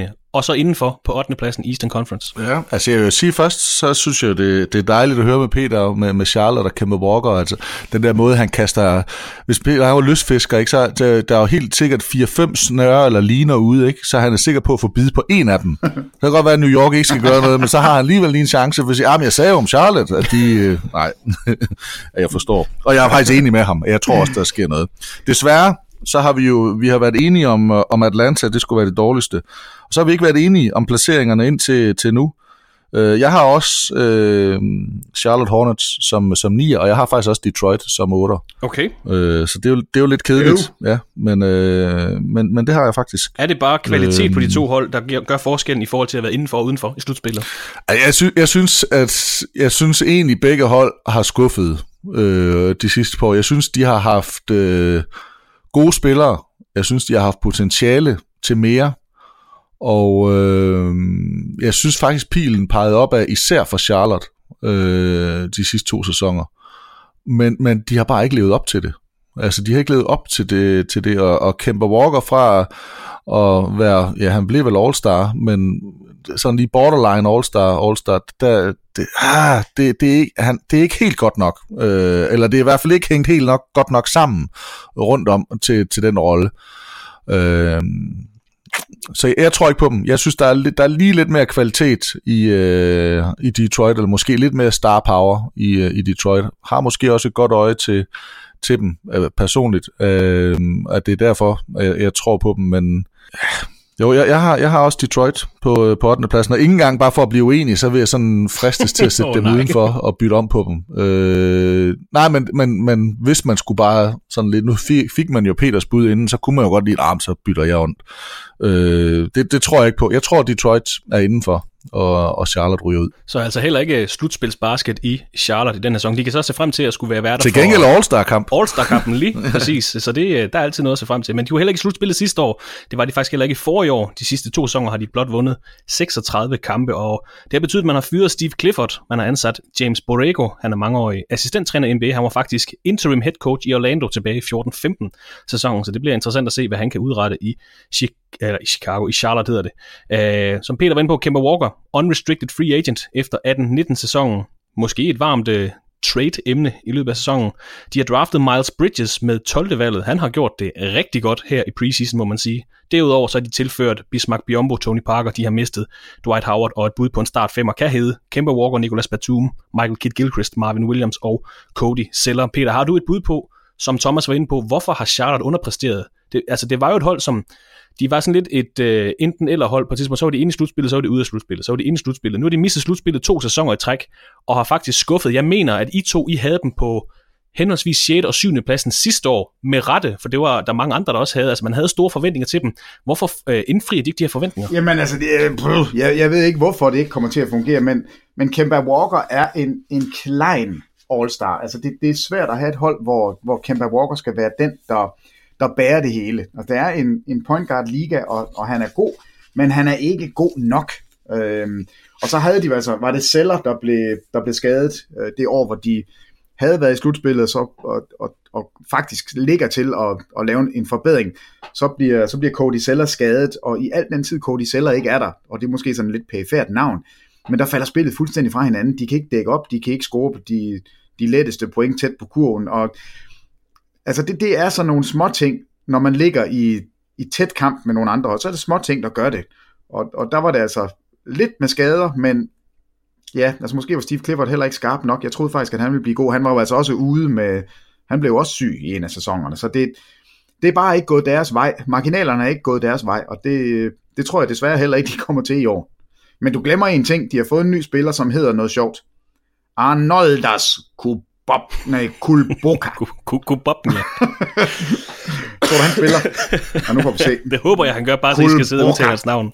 Ja, det, det håber jeg. Det skal jeg nok få ned, hvis det er den... Øh, Men nu er vi kommet indenfor i slutspillet. Altså på 8. pladsen, der havde I begge to Detroit Pistons. Øh, de har blot været slutspillet én gang i de sidste ni sæsoner. Det var tilbage i 15-16 sæsonen, hvor de tabte i første runde til Cleveland Cavaliers 4-0. Øh, så øh, de kunne måske godt bruge noget slutspil igen, det tror jeg, det er det, jeg vil frem til.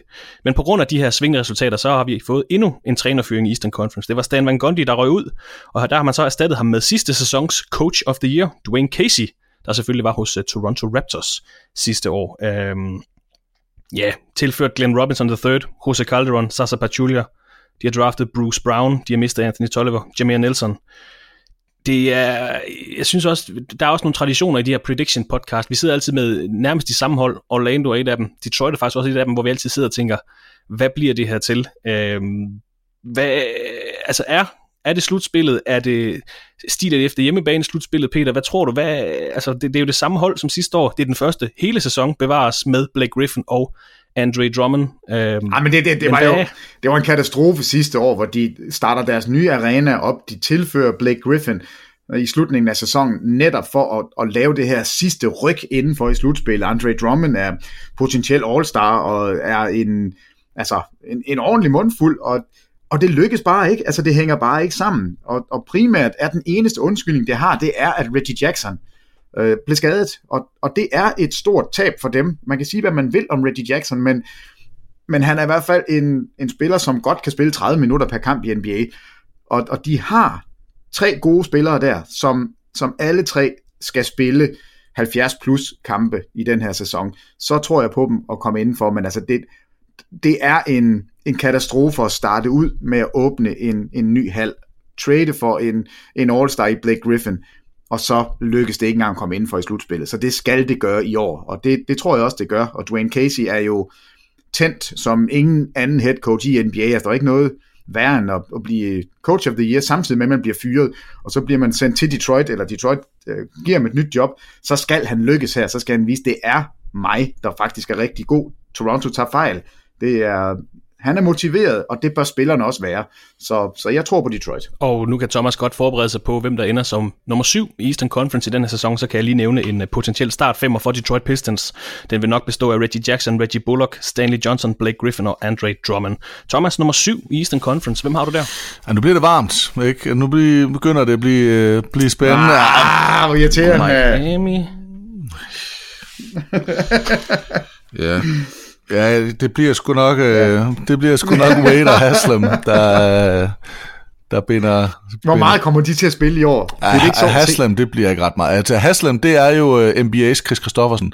Han, han, kan, han kan holde gang i karrieren, fordi han simpelthen ikke spiller ret mange minutter. Og det er sagt med al kærlighed til Chris Christoffersen, det ved han godt, for det har han faktisk selv sagt at han kan jo spille meget, meget længere, fordi at det faktisk ikke er så hårdt, øh, fordi man ikke spiller så mange minutter.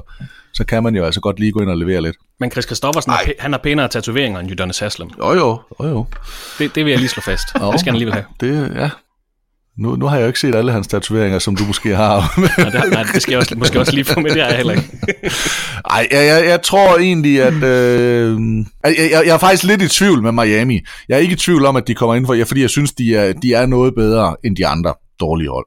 Men, øh, men, men jeg er sådan lidt det der med, ah, veteraner, ah, øh, kommer det til at gå for meget igennem Dwayne Wade? Er han god nok? Altså, han er god nok, men er han god, god nok til at, at virkelig løfte det og være den der, eller bliver han en, hvor der bare skal have alt, alt for meget opmærksomhed, alt for mange skud, eller bliver han mere en, der træder lidt tilbage, trækker noget opmærksomhed, bare fordi han er, hvem han er, øh, og så kan dermed åbne noget op for de andre, eller bliver han en, der meget, meget, meget sidste sæson, øh, nu, øh, nu skal jeg rundt på min øh, lille Kobe Farewell Tour. Øh, det håber jeg ikke, og, og det tror jeg egentlig heller ikke. Men jeg kunne godt, jeg kunne, jeg kunne godt være lidt i tvivl, om, om det kommer til at fungere. Fordi det, der faktisk har fungeret i, i, øh, i Miami, øh, mens han har været væk, Dwayne Wade, øh, men det har jo faktisk været, at de har spillet som et hold, og de har øh, måske for, flere overpræsteret lidt. Øh, altså de her, der har virkelig også været en træner øh, i Spolster, der har formået at coache videre, selvom man, man havde været på den absolut højeste pedestal i NBA, og haft øh, det mås- ja, bedste hold på det tidspunkt, og en af klodens bedste spillere, øh, og så stadigvæk formå, når de var væk, og, og, altså, at køre videre og starte noget nyt og bygge nogle nye op. Øh, stor, stor ros til, til Miamis øh, ledelse for at, at tro på den retning i stedet for at panikke og især til Spolster for den måde, der er blevet coachet på. Og nu kommer han så tilbage, og, og det hele skal sådan lidt, hvad, hvad fanden det lige kommer til at, at meshe, og sidste sæson, og det, det, er, det er jeg lidt i tvivl om, men jeg er ikke så meget i tvivl, at jeg ikke øh, også tror på dem, at de kan være der. Og klikker det, gør han det rigtig godt, Dwayne Wade, bliver det, jamen så kan jeg også godt se dem øh, drille et par pladser op herfra. Og der er jo også et stort spørgsmålstegn, Peter, du kan få lov til at forholde til lige om lidt, der hedder Jimmy Butler. Miami Heat er jo stadigvæk øh, det varmeste navn til at overtage øh, superstjernen fra Minnesota. Men øh, 44 sejre, 38 nederlag blev det til sidste sæson. De blev øh, endte på 6. pladsen i Eastern Conference, tabte 1-4 til Philadelphia i første runde af slutspillet. De har ikke rigtig tilført nogen. Øh, de havde ikke nogen draft picks her til sommer. Luke Babbitt og Jordan Mickey er røget ud. De har forlænget med Wayne Ellington for en enkelt sæson til 6,3 millioner, egentlig meget fint for en skarp skytte som ham. Og så er der det her Jimmy Butler spørgsmål. Hvad vil det gøre eller jeg kan lige spørge dig først, Peter, hvor har du Miami Heat? Er det også på syvende pladsen? Ja, det er på syvende pladsen, og, og det er selvfølgelig, Jimmy Butler ligger her og lurer, men det er et hold, som, som du selv siger, det er det samme, der kommer næste år. De vandt 44 kampe, de dækker altid ekstremt godt forsvar. Altså, det, det er et, et meget velorganiseret hold, så de, man, øh, de der hold som, som Miami, de slår ikke sig selv. Altså, du, du får ikke nogen gratis sejre mod dem. Der er ikke nogen, der tør ikke spille op til det absolut bedste, de kan i Miami. Altså, det er dem, der, der måler øh, fedt procent på spillerne. Det er der, hvor du ikke må holde hænderne på, på knæene, når du dækker op. Det er, altså, der er ingen pauser i Miami, og, og de spillere, der er der, det er dem, som forstår det her. Eller også er det dem, som får så mange penge, at man ikke ved, hvad man skal gøre af dem. Jeg tænker Hassan Whiteside lige nu. Øh, det, det bliver et, et bundsolidt hold hele vejen igennem. Og tilfører man Jimmy Butler, uden at miste for meget, altså det er jo det, der bliver problemet for Minnesota. Hvad, hvad skal de have igen? Hvis bare han kom til, øh, uden at, at vi skulle tænke på, hvem der var væk, så er det her hold altså lige pludselig et hold, der kan drille. Øh, der, der kan det godt være, de kan overhale Washington, og, og hvem der ellers kommer på de næste pladser. Jimmy Butler er x-faktoren, men uden ham, så er det her hold solidt, synes jeg, inden for i slutspillet. Og, og når Thomas han sagde, at, at hans linje den gik ved, ved de her ved nummer 9 og, og så fremad, der har jeg faktisk, øh, jeg, jeg kunne godt se Miami, at det er der, det skiller. Altså jeg har dem i en klar top 7, og så har jeg faktisk alle de andre i en, en nedre bund 8, hvis man kan sige det på den måde. Så Miami, det bliver det syvende bedste hold. Og et uh, bud på en start 5 hos Miami kan hedde lige nu, i hvert fald før Jimmy Butler eventuelt kommer til. Uh, Goran Dragic, Dwayne Wade, jeg ved faktisk ikke, om han starter, eller han kan få en bænkrolle der.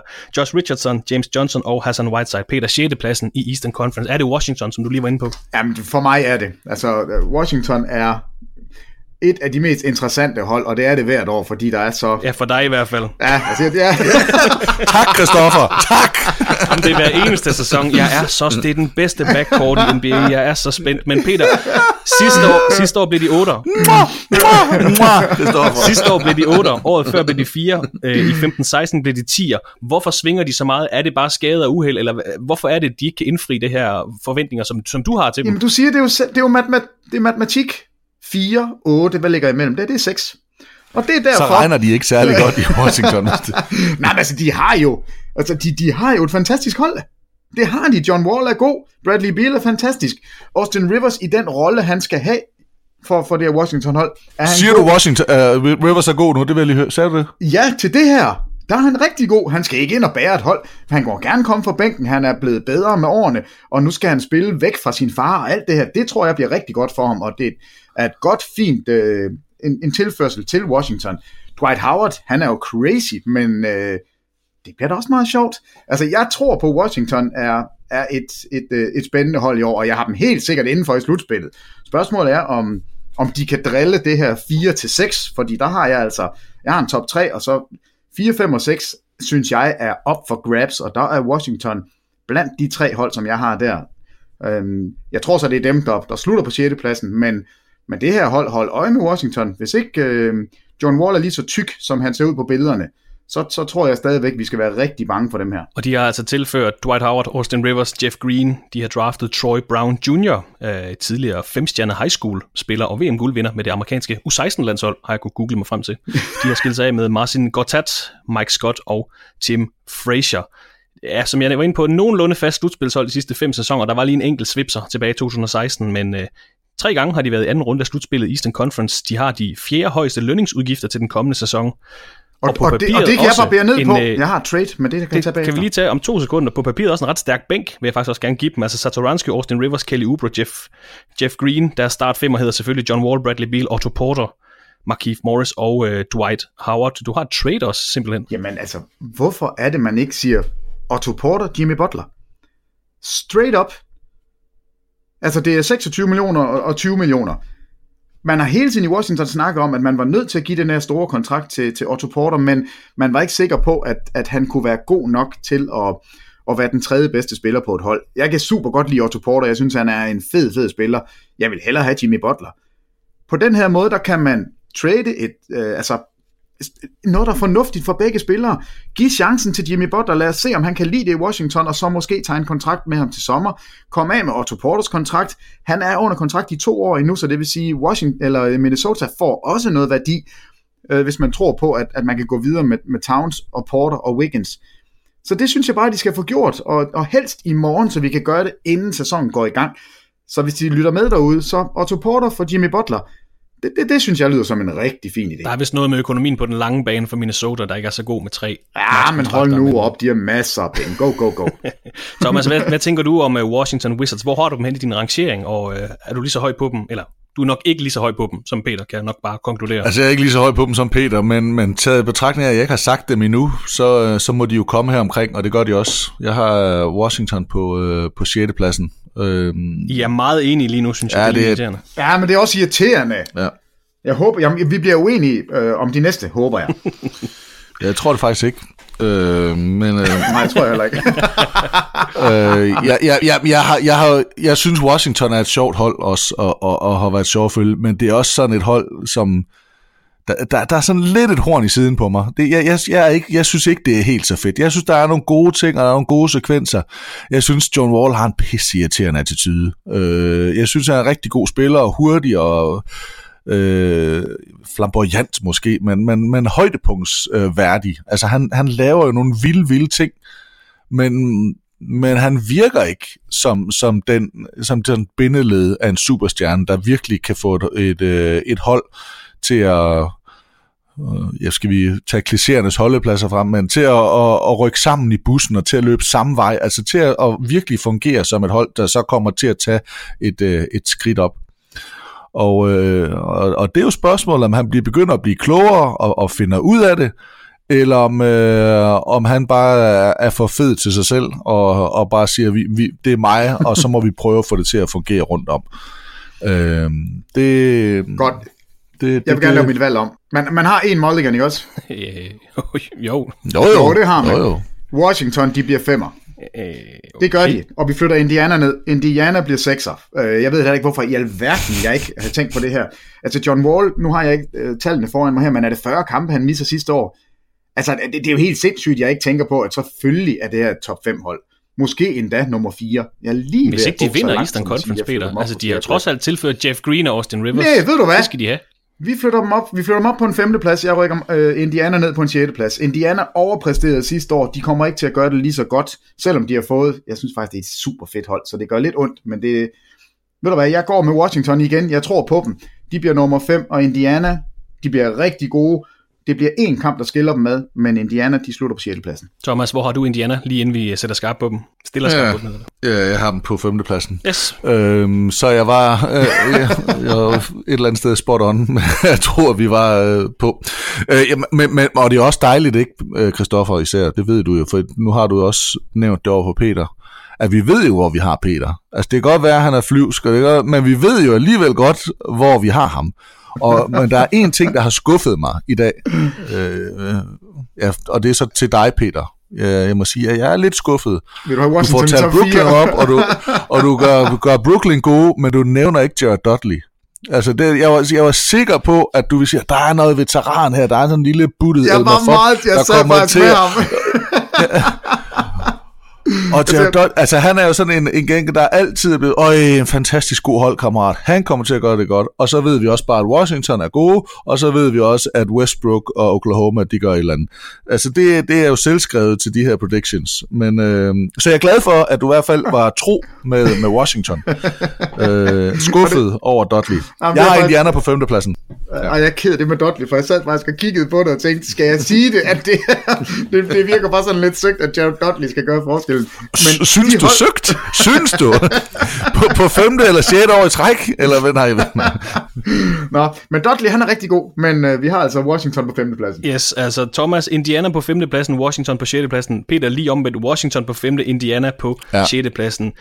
Indiana Pacers. Havde det ikke været for sidste år, Christoffer, havde det ikke været for sidste år, så, øh, og, jeg, og jeg kan også godt se, øh, Peter kan jo godt sige, ja, men de kan ikke gøre det så godt igen. Øh, hvorfor skulle de ikke kunne det?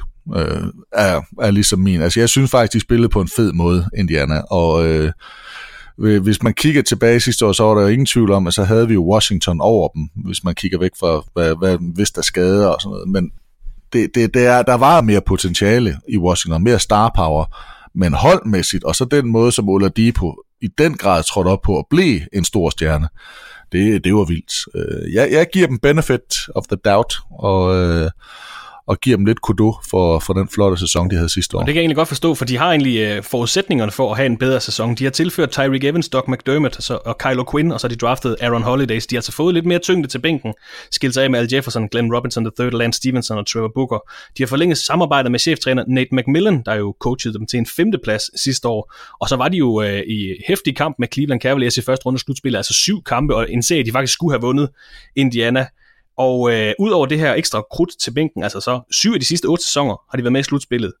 Og gennembrudssæson, som du også nævner for Victor Oladipo, altså All-Star, All-NBA-spiller, var på All-Defensive First Team, var den spiller, der snittede flest steals per kamp, og så blev han kåret som Most Improved Player for sæsonen. Og derudover, det var faktisk noget, vi snakkede om sidste år lige med Indiana, der må snart komme det her store gennembrud for Miles Turner, så altså Oladipo er god, de har kontinuitet, de har en bedre bænk, og så måske en gennembrudssæson for Miles Turner, altså center. Det kunne være interessant, hvis han kunne blive sådan en, en all-star center i den her sæson. Du tror ikke på ham? Nej, jeg, jeg, jeg kan godt lide ham. Jeg kan godt lide ham, men, men jeg, jeg, jeg, jeg er ikke... Nej. Jeg er der ikke helt. Jeg synes, han virker... Nu har vi haft chancen for at møde ham og snakke med ham i, i længere tid også. Øh, han, han virker rigtig sympatisk og, og som en fin fyr, men... Okay. Ja, jeg, jeg er der ikke helt på, øh, på, på talentet. Altså, jeg, jeg er enig. Altså, Miles Turner, jeg, jeg, jeg tror desværre, Miles Turner er det, vi har set. Jeg, jeg tror ikke, vi, vi får en eksplosiv udvikling fra ham. Men jeg tror, der, hvor, hvor de virkelig kan, kan blive endnu bedre, altså nu har de forstærket bænken, det, det er måske den bedste off-season for noget hold i Eastern Conference. Altså, det, det er, de har ramt spot on de ting, som, som de gerne ville have. Altså, Tyreek Evans, fantastisk bænkscorer, Kylo Quinn, en god, klog big man, som, som forsvarsmæssigt kan være med. Øhm, og så Doc McDermott, som jo bare kan skyde. Altså, øh, men der, hvor jeg tror, de virkelig kan gøre noget, det er Sabonis. Altså, jeg håber, de har lært af den her Cleveland-serie, og set, hvad det var, der gik galt. Fordi det, det der lykkedes, det var jo, at, øh, at når Oladipo ikke kunne, altså når man sendte to mand på Oladipo, så var det svært for ham. Lidt ligesom Damian Lillard i, øh, i Portland man havde ikke den spiller, man kunne aflevere bolden til på midten, som kunne gøre det, som Draymond Green gør så flot hos Warriors. Og det kan Sabonis blive. Han kan blive den her atypiske power forward slash center, som kan være øh, spilleren, bolden går igennem. Og jeg håber simpelthen så meget på, at man, man bruger ham på den måde, for han har et godt overblik, han er en stor spiller, han kan godt skyde sit lille mellemdistanceskud, han kan tage den til ringen. Brug ham noget mere, når Oladipo ikke selv kan kreere noget. Og, og der er noget uforløst potentiale, Indiana kan gå hen og blive altså et virkelig farligt hold. De er slet ikke gode nok til at, at komme foran Washington Wizards, men det er bare et godt hold. nu skal vi ind i uh, top 4 Eastern Conference, altså de fire hold, som I ser for hjemmebane i første runde af slutspillet. Thomas, fjerdeplads. Milwaukee! Ja, vi skal, vi skal have uh, Milwaukee. Wisconsins finest.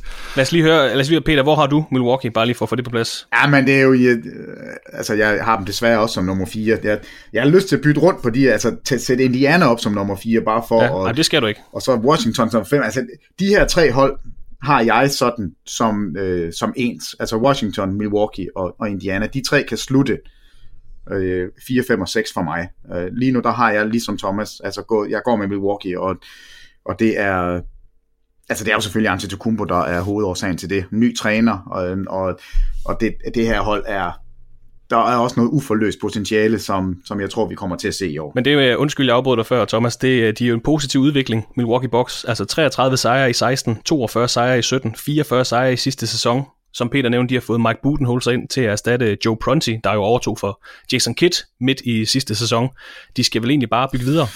Ja, Ja, øh, de mister, altså som vi, vi har nævnt til, til Chicago, men ja, pff, der, man var ikke helt op over hans forsvar, men, men jeg synes alligevel, Parker var en, altså, jeg synes alligevel, han var en, en, en, en vigtig spiller, og på samme måde, som man havde det med, sammenlignet vi ikke niveau, men med Oklahoma City, øh, hvad man havde øh, James Harden, men her, det der med at få noget power ind for bænken, der bare kan score, der kan gøre noget, der kan ændre en kamp.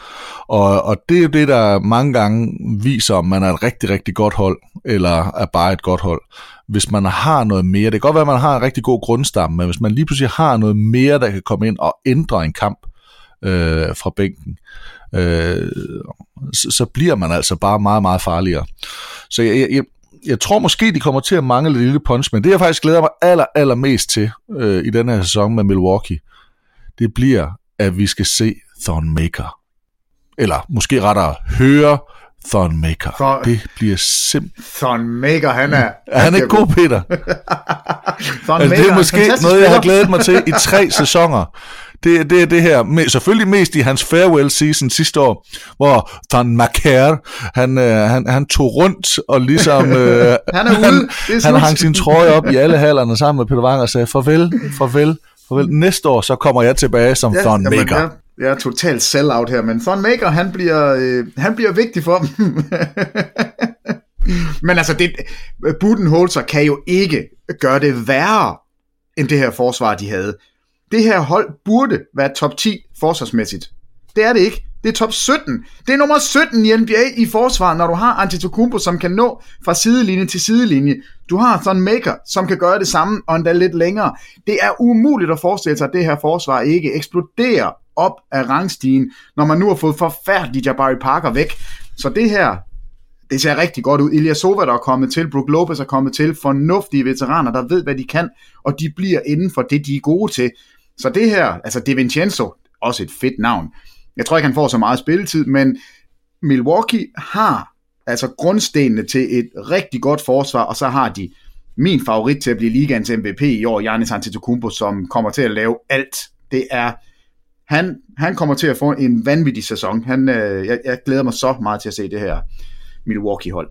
Der stjal du mit uh, hotteste take for podcasten, Peter. Nå, det må du undskylde. Så tager de mig igen. Ja, ja, ja, ja, jo. Jeg siger gis. Nej, men det er nemlig det er lidt skægt, for jeg har siddet og kigget på det. Han går ind til sin 6. sæson nu, Giannis Antetokounmpo. Og det var i 6. sæson, at LeBron James vandt sin første MVP. Det var i 6. sæson, at Steph Curry vandt sin første MVP. Det var i 6. sæson, David Robinson vandt sin uh, første MVP. Og hvis man kigger på en statistikker, så er de bare steget stødt i nærmest alle kategorier år for år for år for år. Så, og, og hvis de fortsætter, så skal han op og snit jamen, ja, 33 point og 12 rebounds og alt muligt. Altså, det bliver potentiale til at blive en monster-sæson for græske Giannis Antetokounmpo i Milwaukee. Nyt system også med Mike Budenholzer. Jeg hørte øh, Chris Middleton var ude at sige, at lige pludselig, at det var ikke et, øh, det var ikke et diss af hans øh, tidligere træner, men han snakker om, at der blev skabt hvad hedder det, mere åbne baner til Bledsoe og Antetokounmpo til at kotte og sådan noget. Så det, det lyder som om, de allerede har lært et eller andet af ja, den tidligere Vejle-spiller, skal vi også huske at nævne, Mike Budenholzer. jeg, jeg kunne godt tænke mig, jeg, jeg synes også, at Lopez er, er et rigtig, rigtig godt pick-up, men det er også et farligt pick-up. Jeg ved godt, at han kan træde ud og skyde, og, og, og det, det modsiger lidt det, den øh, sti, jeg gerne vil ned af. Øhm, når man har så stor en spiller, øh, fysisk ramme, som, som Brook Lopez, så, så lukker man nogle gange feltet ned. Altså, så, så bliver det svært, fordi at en stor forsvarsspiller, eller en stor angrebsspiller selvfølgelig også kræver en stor forsvarsspiller. Ergo, så kommer der til at stå to store klyner ind i feltet, hvis man skal penetrere.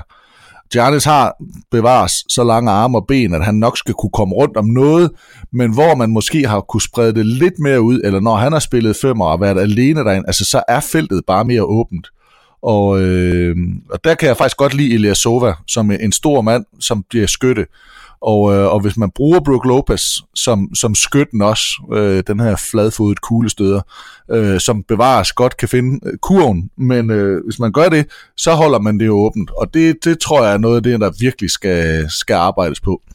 Og så vil jeg også sige, en af de spillere, som nærer mig lidt ved Detroit, minder mig også om en af de spillere, vi har lidt ved, ved Milwaukee, og jeg ved ikke, om I er enige, men Eric Bledsoe og Reggie Jackson er for mig to spillere, der har et kæmpe potentiale, men der er sådan en eller anden negativ aura omkring når de, det, det virker bare ikke helt til at klikke, og det er nogen, vi har snakket om, de skal bare have deres eget NBA-hold. De skal bare, de skal bare, og, og, og jeg savner det lidt, men jeg tror egentlig stadigvæk på dem. Altså jeg tror stadigvæk på, at der er et potentiale til, at de kan gøre det. Øh, og hvis at han får det til at, at, at køre Eric Bledsoe, så, øh, så begynder det altså virkelig at se, se godt ud for, for Milwaukee. Det ser i hvert fald ud, som om han får lov til at starte for Milwaukee i den kommende sæson, sammen med Tony Snell, Chris Middleton, Giannis Antetokounmpo, og så ved jeg ikke, om man vil starte med enten Brook Lopez eller Thorn Makur, Makir, Makir, øh, som den sidste. Det vil kun tiden vise. Nu skal vi op i top 3. Nej, vi kan ikke. Jeg ved godt, at du gerne vil gøre det hurtigt. Vi er nødt til lige at knytte på på Brook Lopez. Altså, de sidste to sæsoner, han har jo haft den, den mest mærkværdige udvikling som spiller, måske af alle i hele NBA's historie. Altså, han skød, han kom ind i ligaen i 08-09, der skød han 0,02 træer per kamp. Så skød han 0,02, 0,01. Han skød slet ikke nogen i 11-12 sæsonen. Han skød nærmest heller ikke i 12, 13, 13, 14, 14, 15. Altså 14-15 sæsonen skød han 0,14 træer per kamp. Det gjorde han også i 16. Så sker 5,6 4,5 de sidste to sæsoner. Altså lige pludselig bliver han en trepointskytte. Han skyder 45 procent Har du set på, på statistikkerne fra ligaen i den der kategori? Altså så tror jeg, du finder et lille svar på, hvordan udviklingen Jamen jeg lover dig, der er ikke, der er ikke nogen, der, der har den her, øh, at gange med den her faktor, som Brook Lopez lige pludselig gør. Han har et trepointsskud, han skyder liga gennemsnit. Han kommer ikke til at, at, øh, at blive problemet i angrebet, fordi man kan stille ham ned i hjørnet, hvor han kan bumpe de her træer, man kan stille ham op på toppen. En god screening, rulle rundt, komme ud og skyde træerne. Jeg er enig med dig, Ilya Sova kommer til at passe rigtig godt, fordi han, han også kan det samme. Så jeg synes, han er en vigtig brik. Jeg tror ikke, de starter med ham. Jeg, jeg, jeg, tror, jeg tror, man vil tage ham fra bænken og være en score. Altså, han har snit, snit over 20 point i to sæsoner. Tre sæsoner, fire sæsoner, undskyld. Det er en fornuftig, fornuftig Uden andre holdkammerater. Og han koster Altså, nu har han lige pludselig nogle holdkammerater, der skal score point, så hans snit kommer til at gå ned. Ja, man kommer ikke til at snit 20. Det er slet ikke det. Han skal være en floor spacer. En kæmpe klyne er han. Han er jo næsten ligaens tungeste i næste sæson. Det, det er super fedt. Og han er en, altså en, en okay forsvarsspiller. Han er ikke hurtig, men han ved, hvor han skal stå, og så er han jo bare kæmpe stor. Altså, og vejer øh, de her 270 pund, altså 100 små 30 kilo. Det er, det, det er et, jeg, jeg synes, det er et fornuftigt pick-up. Jeg synes, det er, det, det er meget, meget spændende at se, men det bliver Antetokounmpo, det bliver hans udvikling, det er hans hold. Øh, og, og forsvarsmæssigt, der tror jeg, at de bliver rigtig gode, og det er altså nok til, at de kan være farlige. Og nu skal vi op i top 3 af Eastern Conference. De tre hold, som mange regner med, ja, kommer til at indtage de her tre pladser, og det er jo selvfølgelig Boston Celtics, Philadelphia 76ers og Toronto Raptors. Thomas, lad os bare få det skrevet ned med det samme. Hvordan har du placeret de tre hold? Skal jeg sige det første først, eller sidste sidst? Eller? Lad os øh, arbejde på vores suspense. Ja, og tage det så sidste siger først. jeg øh, fra The City of Brotherly Love, Philadelphia 76ers på tredjepladsen. Ja. Så siger jeg from Canada, Toronto Raptors på andenpladsen, og så The Boston Tea Party på Ja. førstepladsen. Og bare lige for at få det på plads, inden vi lige dykker ned i de tre hold her. Peter, hvordan har du rangeret dem? Ja, men jeg har det samme, så jeg er så glad for, at jeg fik flyttet Washington, så vi i det mindste har et hold, vi kan skændes om. Men øh, ja, jeg har også Sixers som treer, Toronto som toer, og Boston vinder Eastern Conference. Så Boston, Toronto og Philadelphia på tredjepladsen. Lad os starte nedefra. Thomas, øh, Philadelphia, fantastisk øh, sæson, fantastisk udvikling, de har været i de sidste tre sæsoner. Altså fra 10 sejre i 16, 28 sejre i 17 til 52 sejre i 2018, altså en forbedring på 18 og 24 sejre i de sidste tre år, var jo i øh, hvad hedder det, anden runde af slutspillet sidste år, hvor de så tabte 1-4 til øh, Boston. Man sagde, at det er jo stadig et ungt hold, det var en førsteårsspiller og en, i princippet en andenårsspiller. Øh, det tredje bedste forsvarshold sidste år, kun overgået af netop Boston og Utah. De skal vel også bare, som vi snakkede om med øh, Milwaukee, bygge videre og blive bedre. Altså, de har lavet, om end det holdt hårdt, og måske hårdere end noget sted, øh, så lavede de jo det perfekte rebuild. Øh, lidt held, lidt fejlskud også, men, men det endte jo med at være rigtigt, og, og grunden til, at jeg siger perfekt, altså med deres skader på de unge spillere, de fik ind, så det hele tiden ventede lidt, og så de faktisk var dårlige igen, og blev ved med at få, øh, for højvalg, og det bærer de, øh, altså det bærer frugt nu, ikke? Det, det kan man se. De skød også forkert, de skød for, forbi øh, på nogle stykker, øh, måske især Nerlens Noel, men men de var, øh, det, det ser godt ud, og de er fede nu. De har to af ja, superstjerner, ved jeg ikke, men to af ligaens store stjerner. Øh, en potentiel superstjerne i, øh, i Simmons, og så måske allerede lidt en superstjerne i Embiid. Jeg ved ikke, om vi kan trække os så langt. Øh, Simmons, han har i hvert fald potentialet til at blive helt vanvittig kvæg hans fysik og, og bevægelse, og måske at man synes, det er sådan lidt upoleret stadig, så det kan blive endnu vildere, og en beat bare med hans fysik og touch, øh, og samtidig også med hans karisma, øh, det, det er i hvert fald noget, der tæller for mig i, i hele den der superstjerne ting, hvordan de også agerer uden for banen. Øh, Øh, det, det, det, gør det, det gør det vildt. Øh, jeg, jeg ved ikke om, om øh, ej, peaked, det har de selvfølgelig ikke endnu, men, men de gjorde det så godt, at, øh, at de skal selvfølgelig bare holde på og skal, og skal gøre noget af det samme, men kan de det? Øh, og kan de eventuelt også løfte det? Kan de blive bedre endnu? Altså det, det synes jeg er spørgsmålet. Jeg tror, de er som mange andre hold, måske 14 andre hold i, øh, i Eastern ah, 13 andre hold i Eastern Conference, øh, er glade for, at LeBron James er væk. Øh, fordi nu er der måske åbnet op.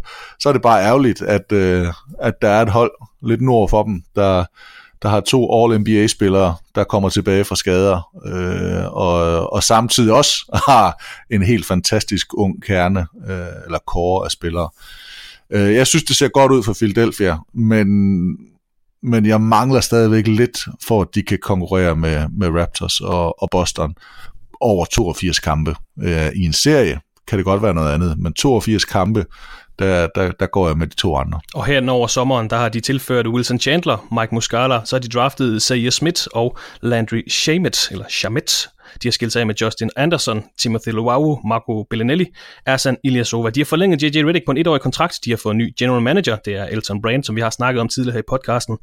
Øh, 76ers forbandelsen er så også fortsat, kan man sige, fordi ham her, Zaire Smith, som var udset som den mest atletiske spiller i hele draft, han øh, brækkede foden den 6. august og ser ud til at misse store dele af sæsonen. Og derudover så er Wilson Chandler, der er jo kommet til fra Denver Nuggets, også blevet ramt af en skade i hasen. Det ser ud til, at han misser en måned for holdet. Men der er jo også et stort spørgsmålstegn ved det her Philadelphia-hold, Peter.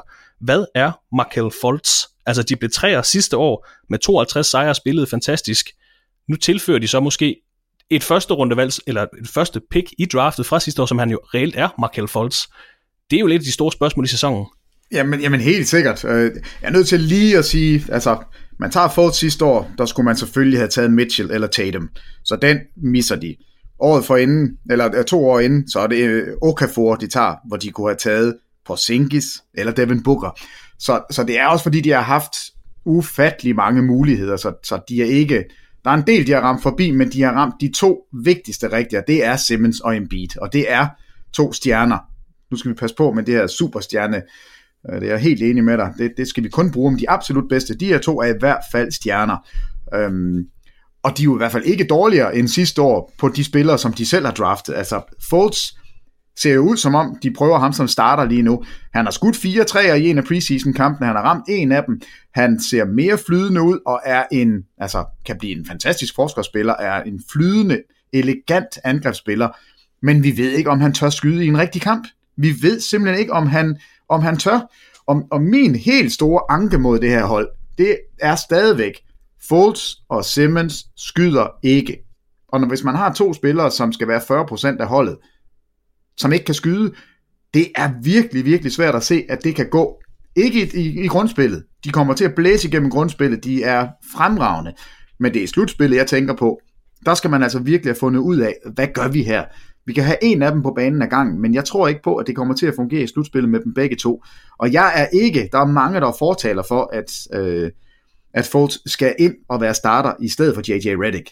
Jeg er skråt uenig. Altså, jeg, jeg mener, at J.J. Redick er perfekt castet som en skytte, som skal, skal være sidestykke til, til Simmons og, og Embiid og hvem der ellers er derinde. Og så bruge Fultz som den spiller, der kreerer. Ligesom Simmons gør, så skal Fultz gøre det fra bænken.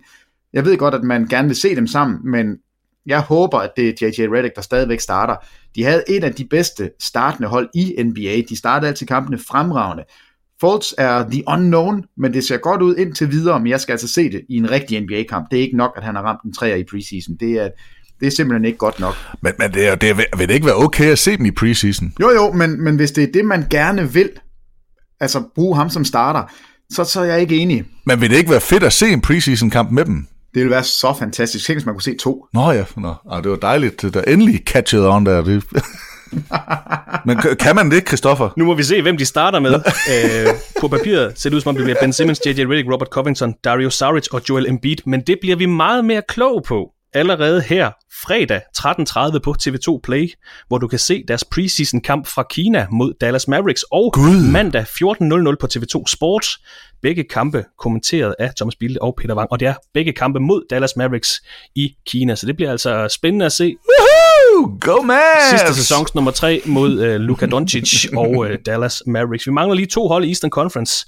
Lad os hoppe over grænsen til uh, Toronto Raptors, der også har haft en uh, interessant sommer. Lad os sige det sådan. De har selvfølgelig fyret deres træner Dwayne Casey. Han er blevet erstattet af Nick Nurse, der har været assistent i Toronto i de seneste fem år og også har coachet i både G-League og i den britiske basketballliga. Men den helt store historie er naturligvis den her handel, der sender Kawhi Leonard og Danny Green til Toronto i bytte for DeMar DeRozan og Jakob Pødel. Uh, derudover har man forlænget med Fred Van Vliet, to år 18 millioner. Hvor stor forskel er der på det her Raptors-hold i år, Thomas, og så det, der vi så sidste år, hvor det selvfølgelig var DeMar DeRozan, der var den store stjerne i stedet for Kawhi Leonard? Ja, er det, det, det er et godt spørgsmål. Øh... Er de bedre, eller er de, eller er de dårligere, kan man sige? Jamen, nej, men det er jo egentlig det, altså, det er jo, det er jo et anderledes hold, og det er, jo, det er jo en anderledes måde, tror jeg, at man kommer til at spille på, på en eller anden plan. Men det er jo stadigvæk holdets go-to-guy i DeRozan, som nok bliver holdets go-to-guy i Kawhi Leonard. Altså, det, det, de, de, jeg tror egentlig, at de bytter ud på den plan. Generelt vil jeg jo sige, at jeg, at jeg tænker Kawhi Leonard som lidt mere en, øh, en holdspiller, der har blendet ind, men jeg tænker, at han er mere tænkt som den spiller, vi også så i slutspillet, og i den sæson, inden han blev skadet, hvor Popovic ikke var i tvivl. Det var Kawhi Leonard, man gik til. Det var ham, der skulle skabe sin egen skud. Jeg tror, det er det, man, man håber på, at, at han bliver den spiller, der er en go-to-guy, og på den måde kan skabe noget. Men han har stadigvæk gode spillere omkring sig, og, og det håber jeg ikke, at Toronto går væk fra, at man bare går rent på, at Kawhi Leonard skal være stjerne-stjerne.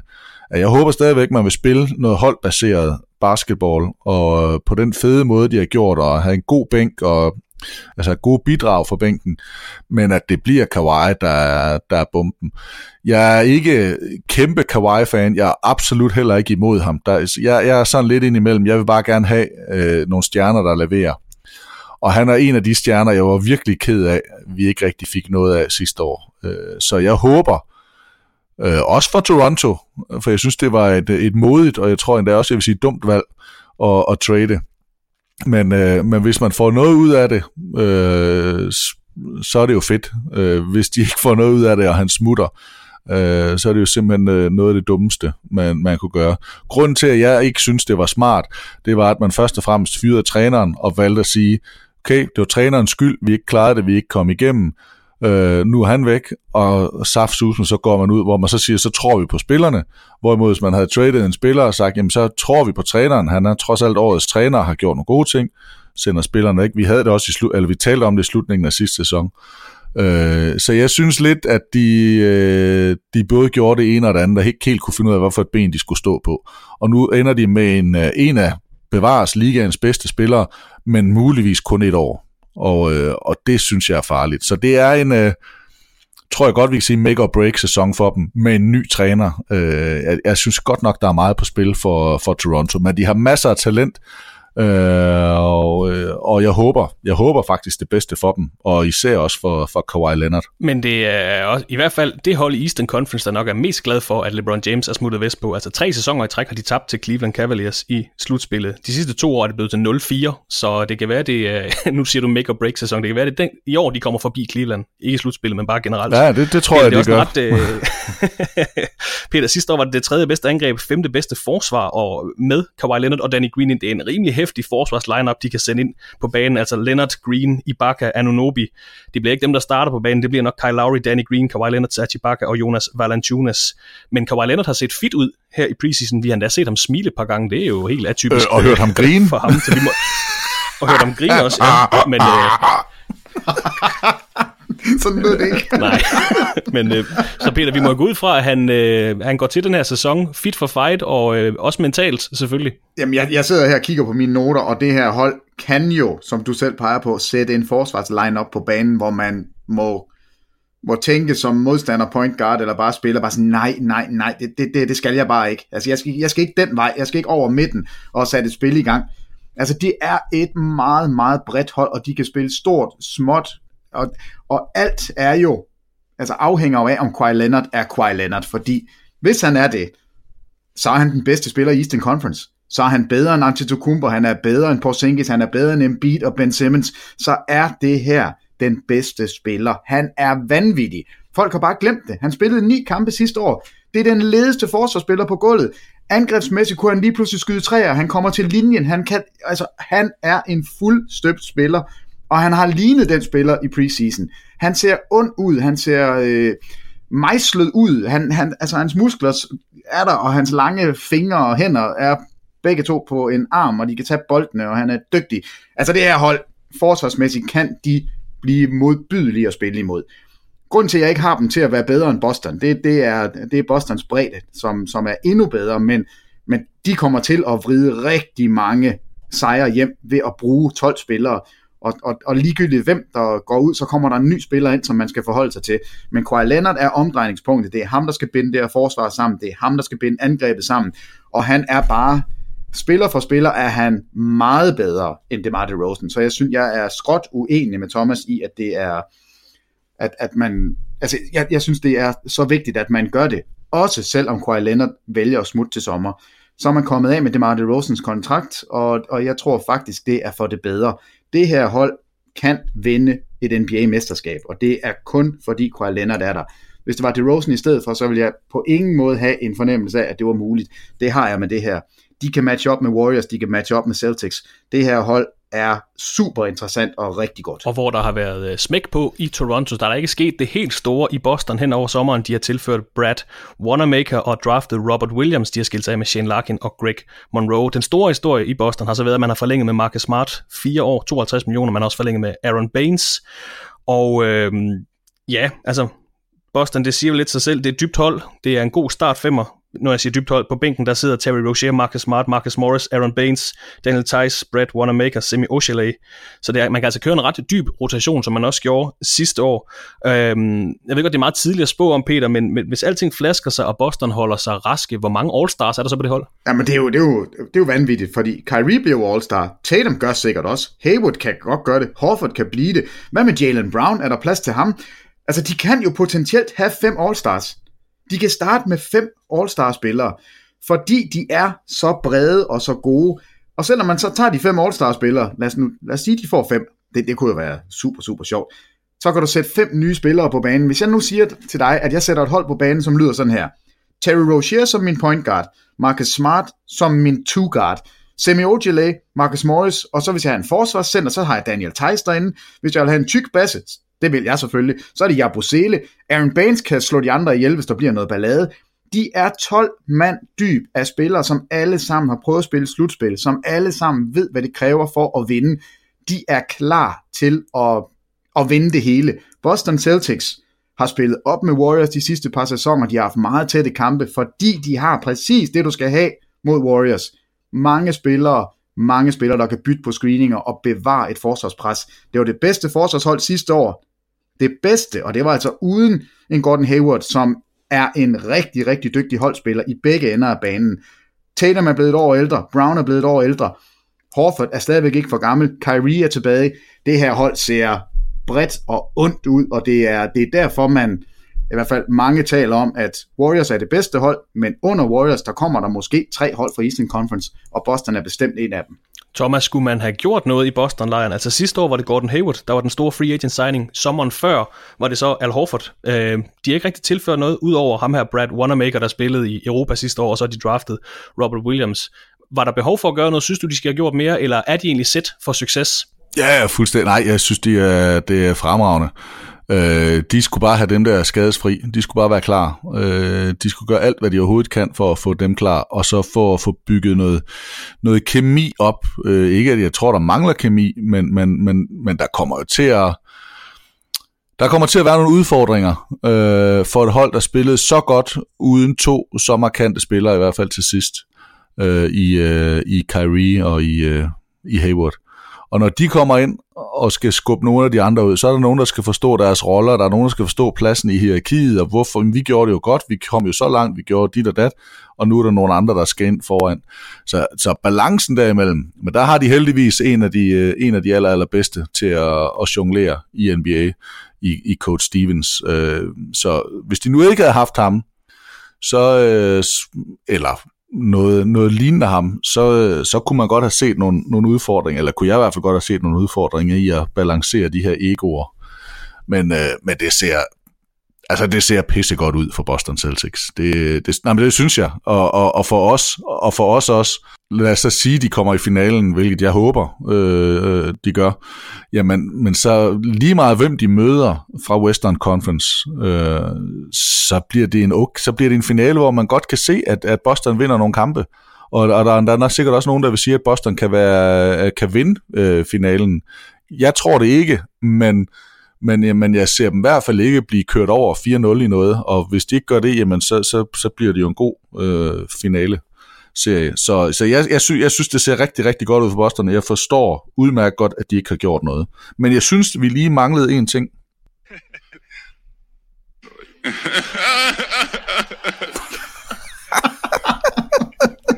det var Kawhi Det var det, jeg prøvede efter at give før, lige, ja, eller efter lige før, men øh, ja. Nej, jeg var væk. Men det er kraftet mærkelig grin. Nej, jeg, jeg synes Boston er gode.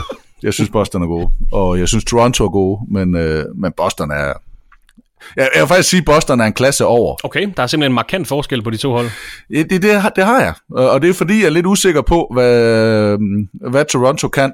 Jeg er sikker på, hvad, hvad Boston kan. Jeg er sikker på, hvad træneren kan. Jeg er sikker på, hvad stjernerne kan. Jeg er ikke helt sikker på, om stjernerne og, og de etablerede, dem der har været der sidste år, de kan spille sammen men, men jeg er ret sikker på, at træneren nok skal få det til at ske, og få sat alle i spil. Så jeg, jeg synes virkelig, at der er mange ting, der, der, der peger i den helt rigtige retning for Boston. Og I er altså enige om de otte slutspilshold i Eastern Conference. Der var lige en enkelt, om det er Indiana eller Washington på 5. og 6. pladsen, men de otte slutspilshold ifølge Thomas Bill og Peter Wang, det er altså fra top til bund Boston, Toronto, Philadelphia, Milwaukee, Indiana, Washington eller Washington, Indiana, Miami og så Detroit på 8. pladsen. Så derefter hedder det Charlotte Hornets, Thomas har Cleveland på 10. pladsen, der har øh, Peter så Brooklyn. Thomas har Brooklyn på 11. pladsen, Peter har så Chicago. Chicago på 12. pladsen for Thomas, Cleveland for 12. pladsen. Det her, det er forvirrende. Jeg lægger et billede op i stedet for, det kan vi.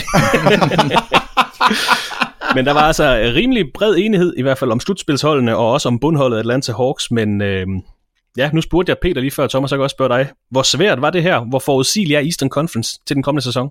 Jamen, jeg, jeg synes også, jeg startede med at sige, at jeg, jeg, jeg synes jo, det er delt lidt op i... Øh i, i de her lag, og øh, Boston, Toronto, Philadelphia for mig er, er toppen.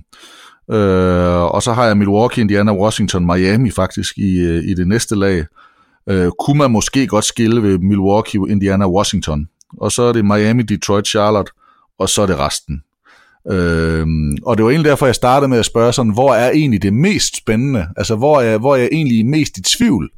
Øh, og det var jeg det var jeg sgu nok sådan lige, lige der inden for slutspillet, øh, når det kom til det. Øh, jeg, jeg tror egentlig, jeg fik mig talt mig selv ud af Charlotte, men hvor jeg havde, det var lige omkring slutspilstregen, der var det sjoveste, eller mest spændende.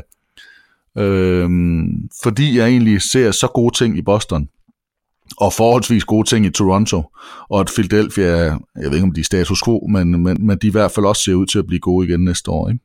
Så er der den der boks ind i midten, som ja, det kan gå hver sin retning, men jeg tror nok egentlig ikke på nogen af dem som vinder af, af Eastern Conference. Så, det var en, ja. øh, det, det, det var en øh, ja. lang fornøjelse, som man siger. Er der mere, vi lige skal have med i øh, dagens snak om Eastern Conference, inden vi lukker i for i dag? Mm, nej, det synes jeg ikke. Altså, øh, jeg, jeg, jeg kan se, at Boston vinder hele grundspillet. Altså, at det er det hold, som vinder flest kampe. Der er... Øh, jeg, jeg kan ikke se, hvem, hvem skal de tabe til for Eastern Conference? Altså, Måske smider de en enkelt til Philadelphia og til Toronto, men alle de andre hold, de, de er så brede, så, så jeg tror, at det bliver, det bliver et meget, meget svært sted at, at spille. Og, og de har de tabt har, to ud af tre kampe i preseason, som man jo åbenbart skulle bruge til meget, har jeg hørt. Oh, uh, don't get me started. Jeg har mange preseason noter, men øhm, jeg tror nok, Christoffer han synes, vi skal vente med dem. Ja, jeg synes 100 minutters øh, podcast, det er sådan lige, øh, det, det, er, det må være nok. jeg, jeg, jeg har en minut til her med. Vi, jamen, vi er simpelthen nødt til det her. Der har været meget snak om fejlene. Har I fulgt med i preseason-kampene? Nej, Rocket, i træningskampe, Peter. Ja, Rockets Grizzlies, hvor mange fejl blev der fløjtet der, og jeg vil lige minde jer om, at gennemsnittet i NBA, det, det hold, der sidste år lavede flest fejl, det var Memphis Grizzlies, de lavede 23 fejl per kamp. Spurs var det hold, der lavede færrest fejl, 17 fejl per kamp. 64 fejl. 71 fejl blev der fløjtet i en preseason kamp mellem Rockets og Grizzlies. Altså, det er jo fuldstændig vanvittigt. Jeg har desværre stjålet den her statistik fra nogle andre, der har sagt det, men jeg synes bare, det skal nævne. Det er jo helt sindssygt. Altså, det er... Chris Paul havde fire fejl på de første 9 minutter, siger de. Altså, det, det er bare... Der, det er noget med de her regler, når du løber gennem feltet, så må man lige pludselig ikke røre spillerne, man må ikke holde fat i dem, som man ellers har gjort i overvis. Og det blev åbenbart fløjtet det hele, og det skulle have været en ynk, men 71 fejl. Det, jeg, jeg troede ikke, det kunne lade sig gøre, men så fik vi lige den med. Åh, oh, du er klimaksens mester, og får lov at tage et punkt frem for preseason, så tager du, Gud hjælp mig, fra Western Conference. 71 kampe for Western, eller 71 fejl i en kamp for Western Conference. Jeg synes, det er en interessant statistik. Du burde skamme dig. det gør jeg ikke. Hvis du skulle tage noget frem, Christoffer Vestrup, for preseason, så må det da være, at Bakken Bears spiller gennem de seneste to år, han fik øh, minutter og scorede to point mod Los Angeles Lakers. En smuk floater. Det var en Akun for Purcell. Det synes jeg skulle da være at nævne, at man er gået fra Danmark til NBA. Det er helt jeg klart. Jeg håber, at vi kan snakke mere om ham i Western Conference i næste omgang. Så tror jeg, at jeg siger uh, tak for i dag, og uh, vi snakkes jo ved inden så længe, når vi også skal have set frem netop mod Western Conference. Men uh, tak for i dag, og uh, vi snakkes ved. Ja, det er os, der takker. Til tak, tak. Og husk nu Mavericks mod Sixers fredag og mandag. Det er nemlig preseason på programmet her fredag og mandag, når Philadelphia 76ers møder Dallas Mavericks i Kina. Fredag 13.30 på TV2 Play og mandag 14.00 på TV2 Sport. Selvfølgelig med Thomas Bilde og Peter Wang i kommentatorboksen. Det var alt for den her meget lange podcast. Vi håber, at du lytter med i næste afsnit, når vi skal se nærmere på, hvad der venter i NBA's vestlige halvdel, Western Conference.